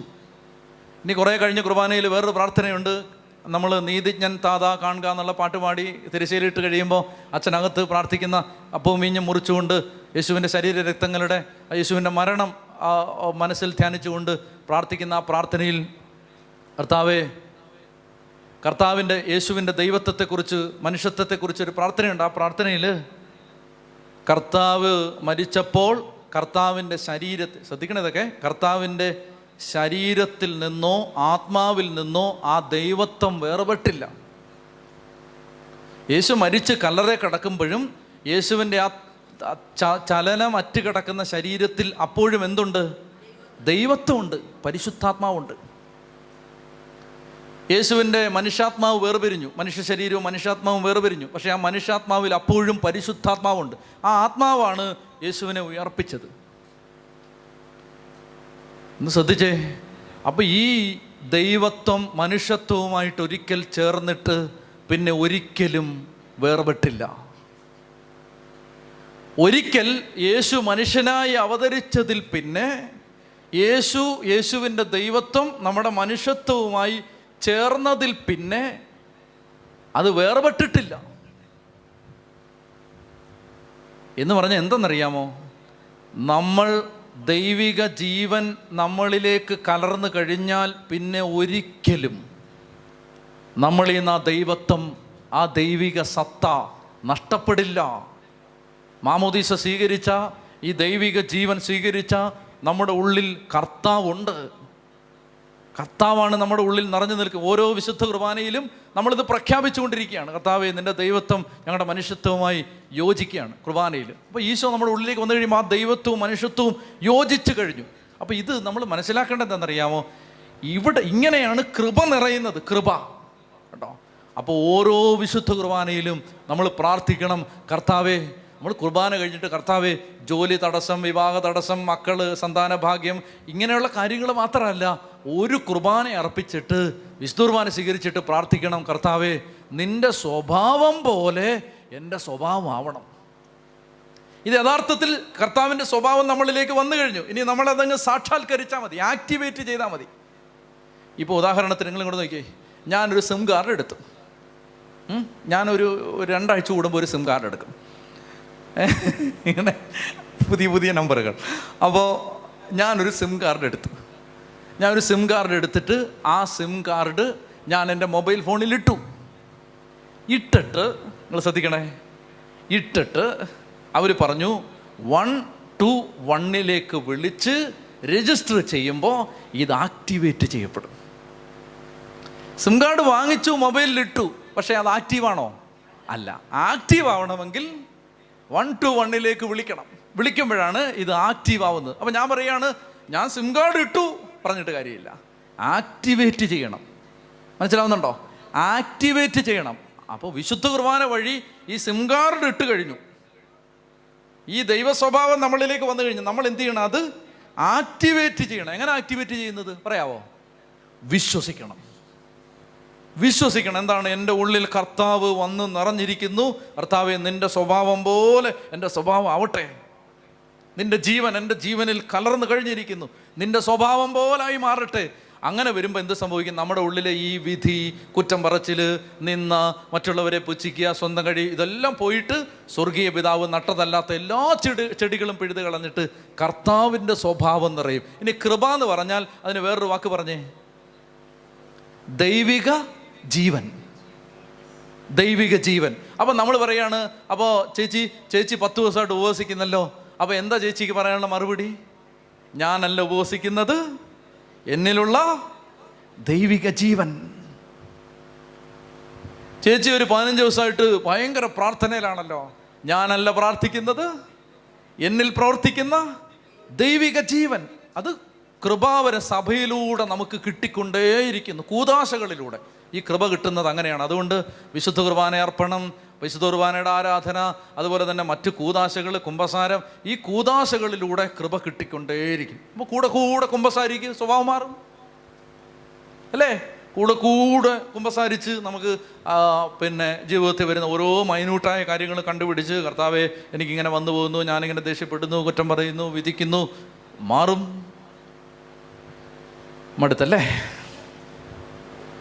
അപ്പോൾ ആ കൃപ നമ്മളിൽ നിറയാൻ നമുക്കിപ്പോൾ പ്രാർത്ഥിക്കാം.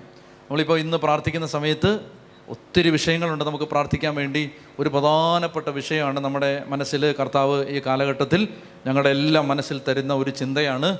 അതായത് കുടുംബങ്ങളെ ശ്രദ്ധിക്കണം എന്നുള്ളത്. അപ്പോൾ അതിനുവേണ്ടി നമ്മൾ ചില കാര്യങ്ങൾ ചെയ്യാനായിട്ട് ആലോചിക്കുന്നുണ്ട്. അല്ലെങ്കിൽ അങ്ങനെ ഒരു ആലോചന ദൈവം തരുന്നുണ്ട്. ദൈവകൃപ അത് ആവശ്യപ്പെടുന്നുണ്ട്. അപ്പോൾ നിങ്ങൾ അതിനുവേണ്ടി പ്രാർത്ഥിക്കണം. അനേക കുടുംബങ്ങൾ ശക്തമായ കുടുംബങ്ങളായിട്ട് മാറട്ടെ. ഒത്തിരി വിശ്വാസമുള്ള കുടുംബങ്ങളായിട്ട് മാറട്ടെ. കൃപയുള്ള കുടുംബങ്ങളായിട്ട് മാറട്ടെ. നിങ്ങളൊരു കാര്യം മനസ്സിലാക്കേണ്ടത്?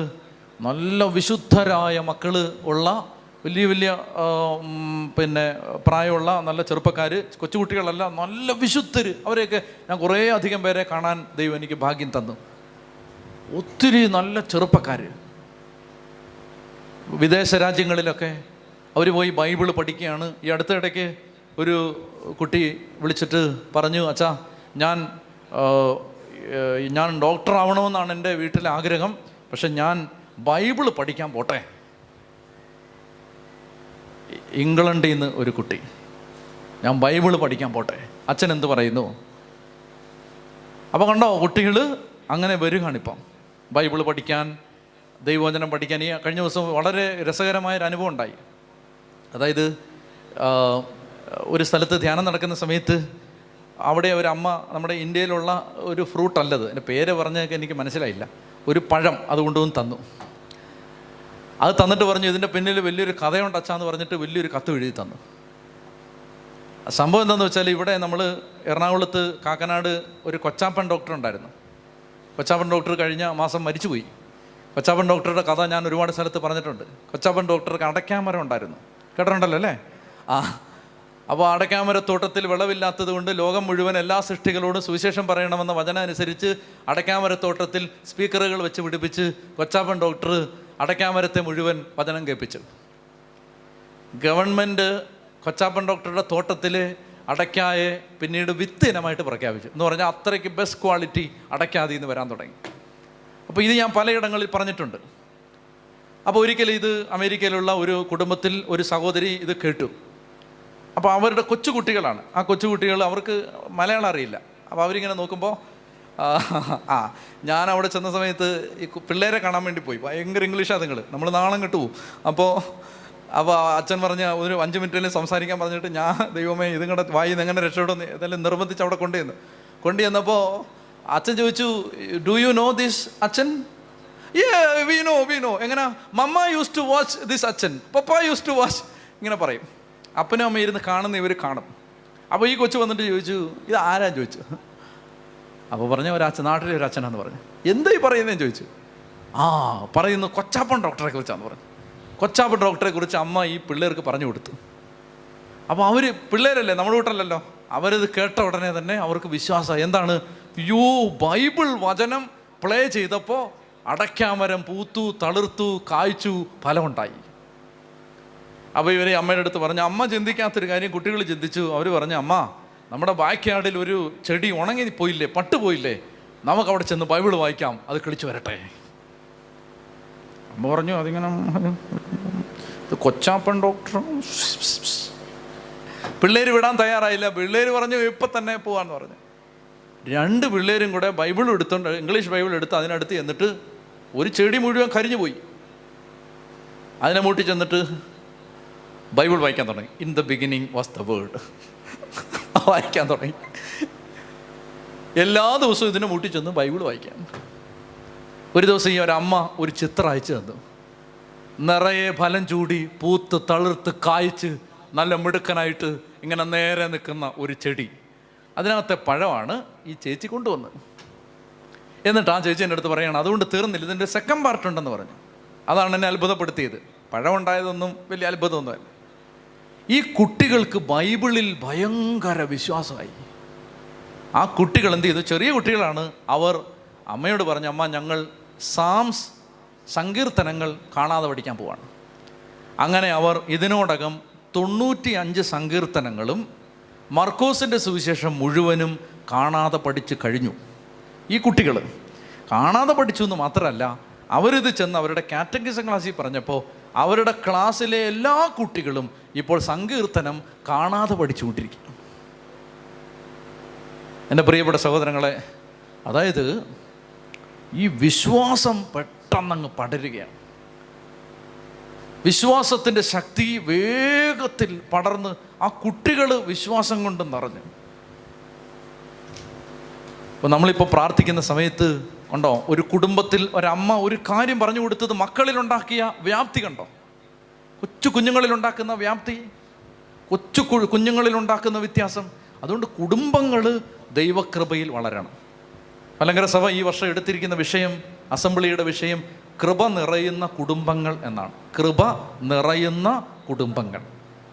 നമ്മുടെ ധ്യാനകേന്ദ്രം അങ്ങനെ ഒരു കൃപ നിറയുന്ന കുടുംബങ്ങൾക്ക് വേണ്ടി പ്രാർത്ഥിക്കുകയാണ്. അതിനുവേണ്ടിയുള്ള ശുശ്രൂഷകൾ ആഗ്രഹിക്കുകയാണ്. നമുക്ക് അതിനുവേണ്ടി പ്രാർത്ഥിക്കാം. അതായത് എല്ലാ കുടുംബവും ദൈവകൃപ നിറഞ്ഞ കുടുംബങ്ങളായാൽ എന്തോരം നല്ല മക്കൾ അതിൽ നിന്ന് വരും. അനുഗ്രഹം ഉണ്ടാവും.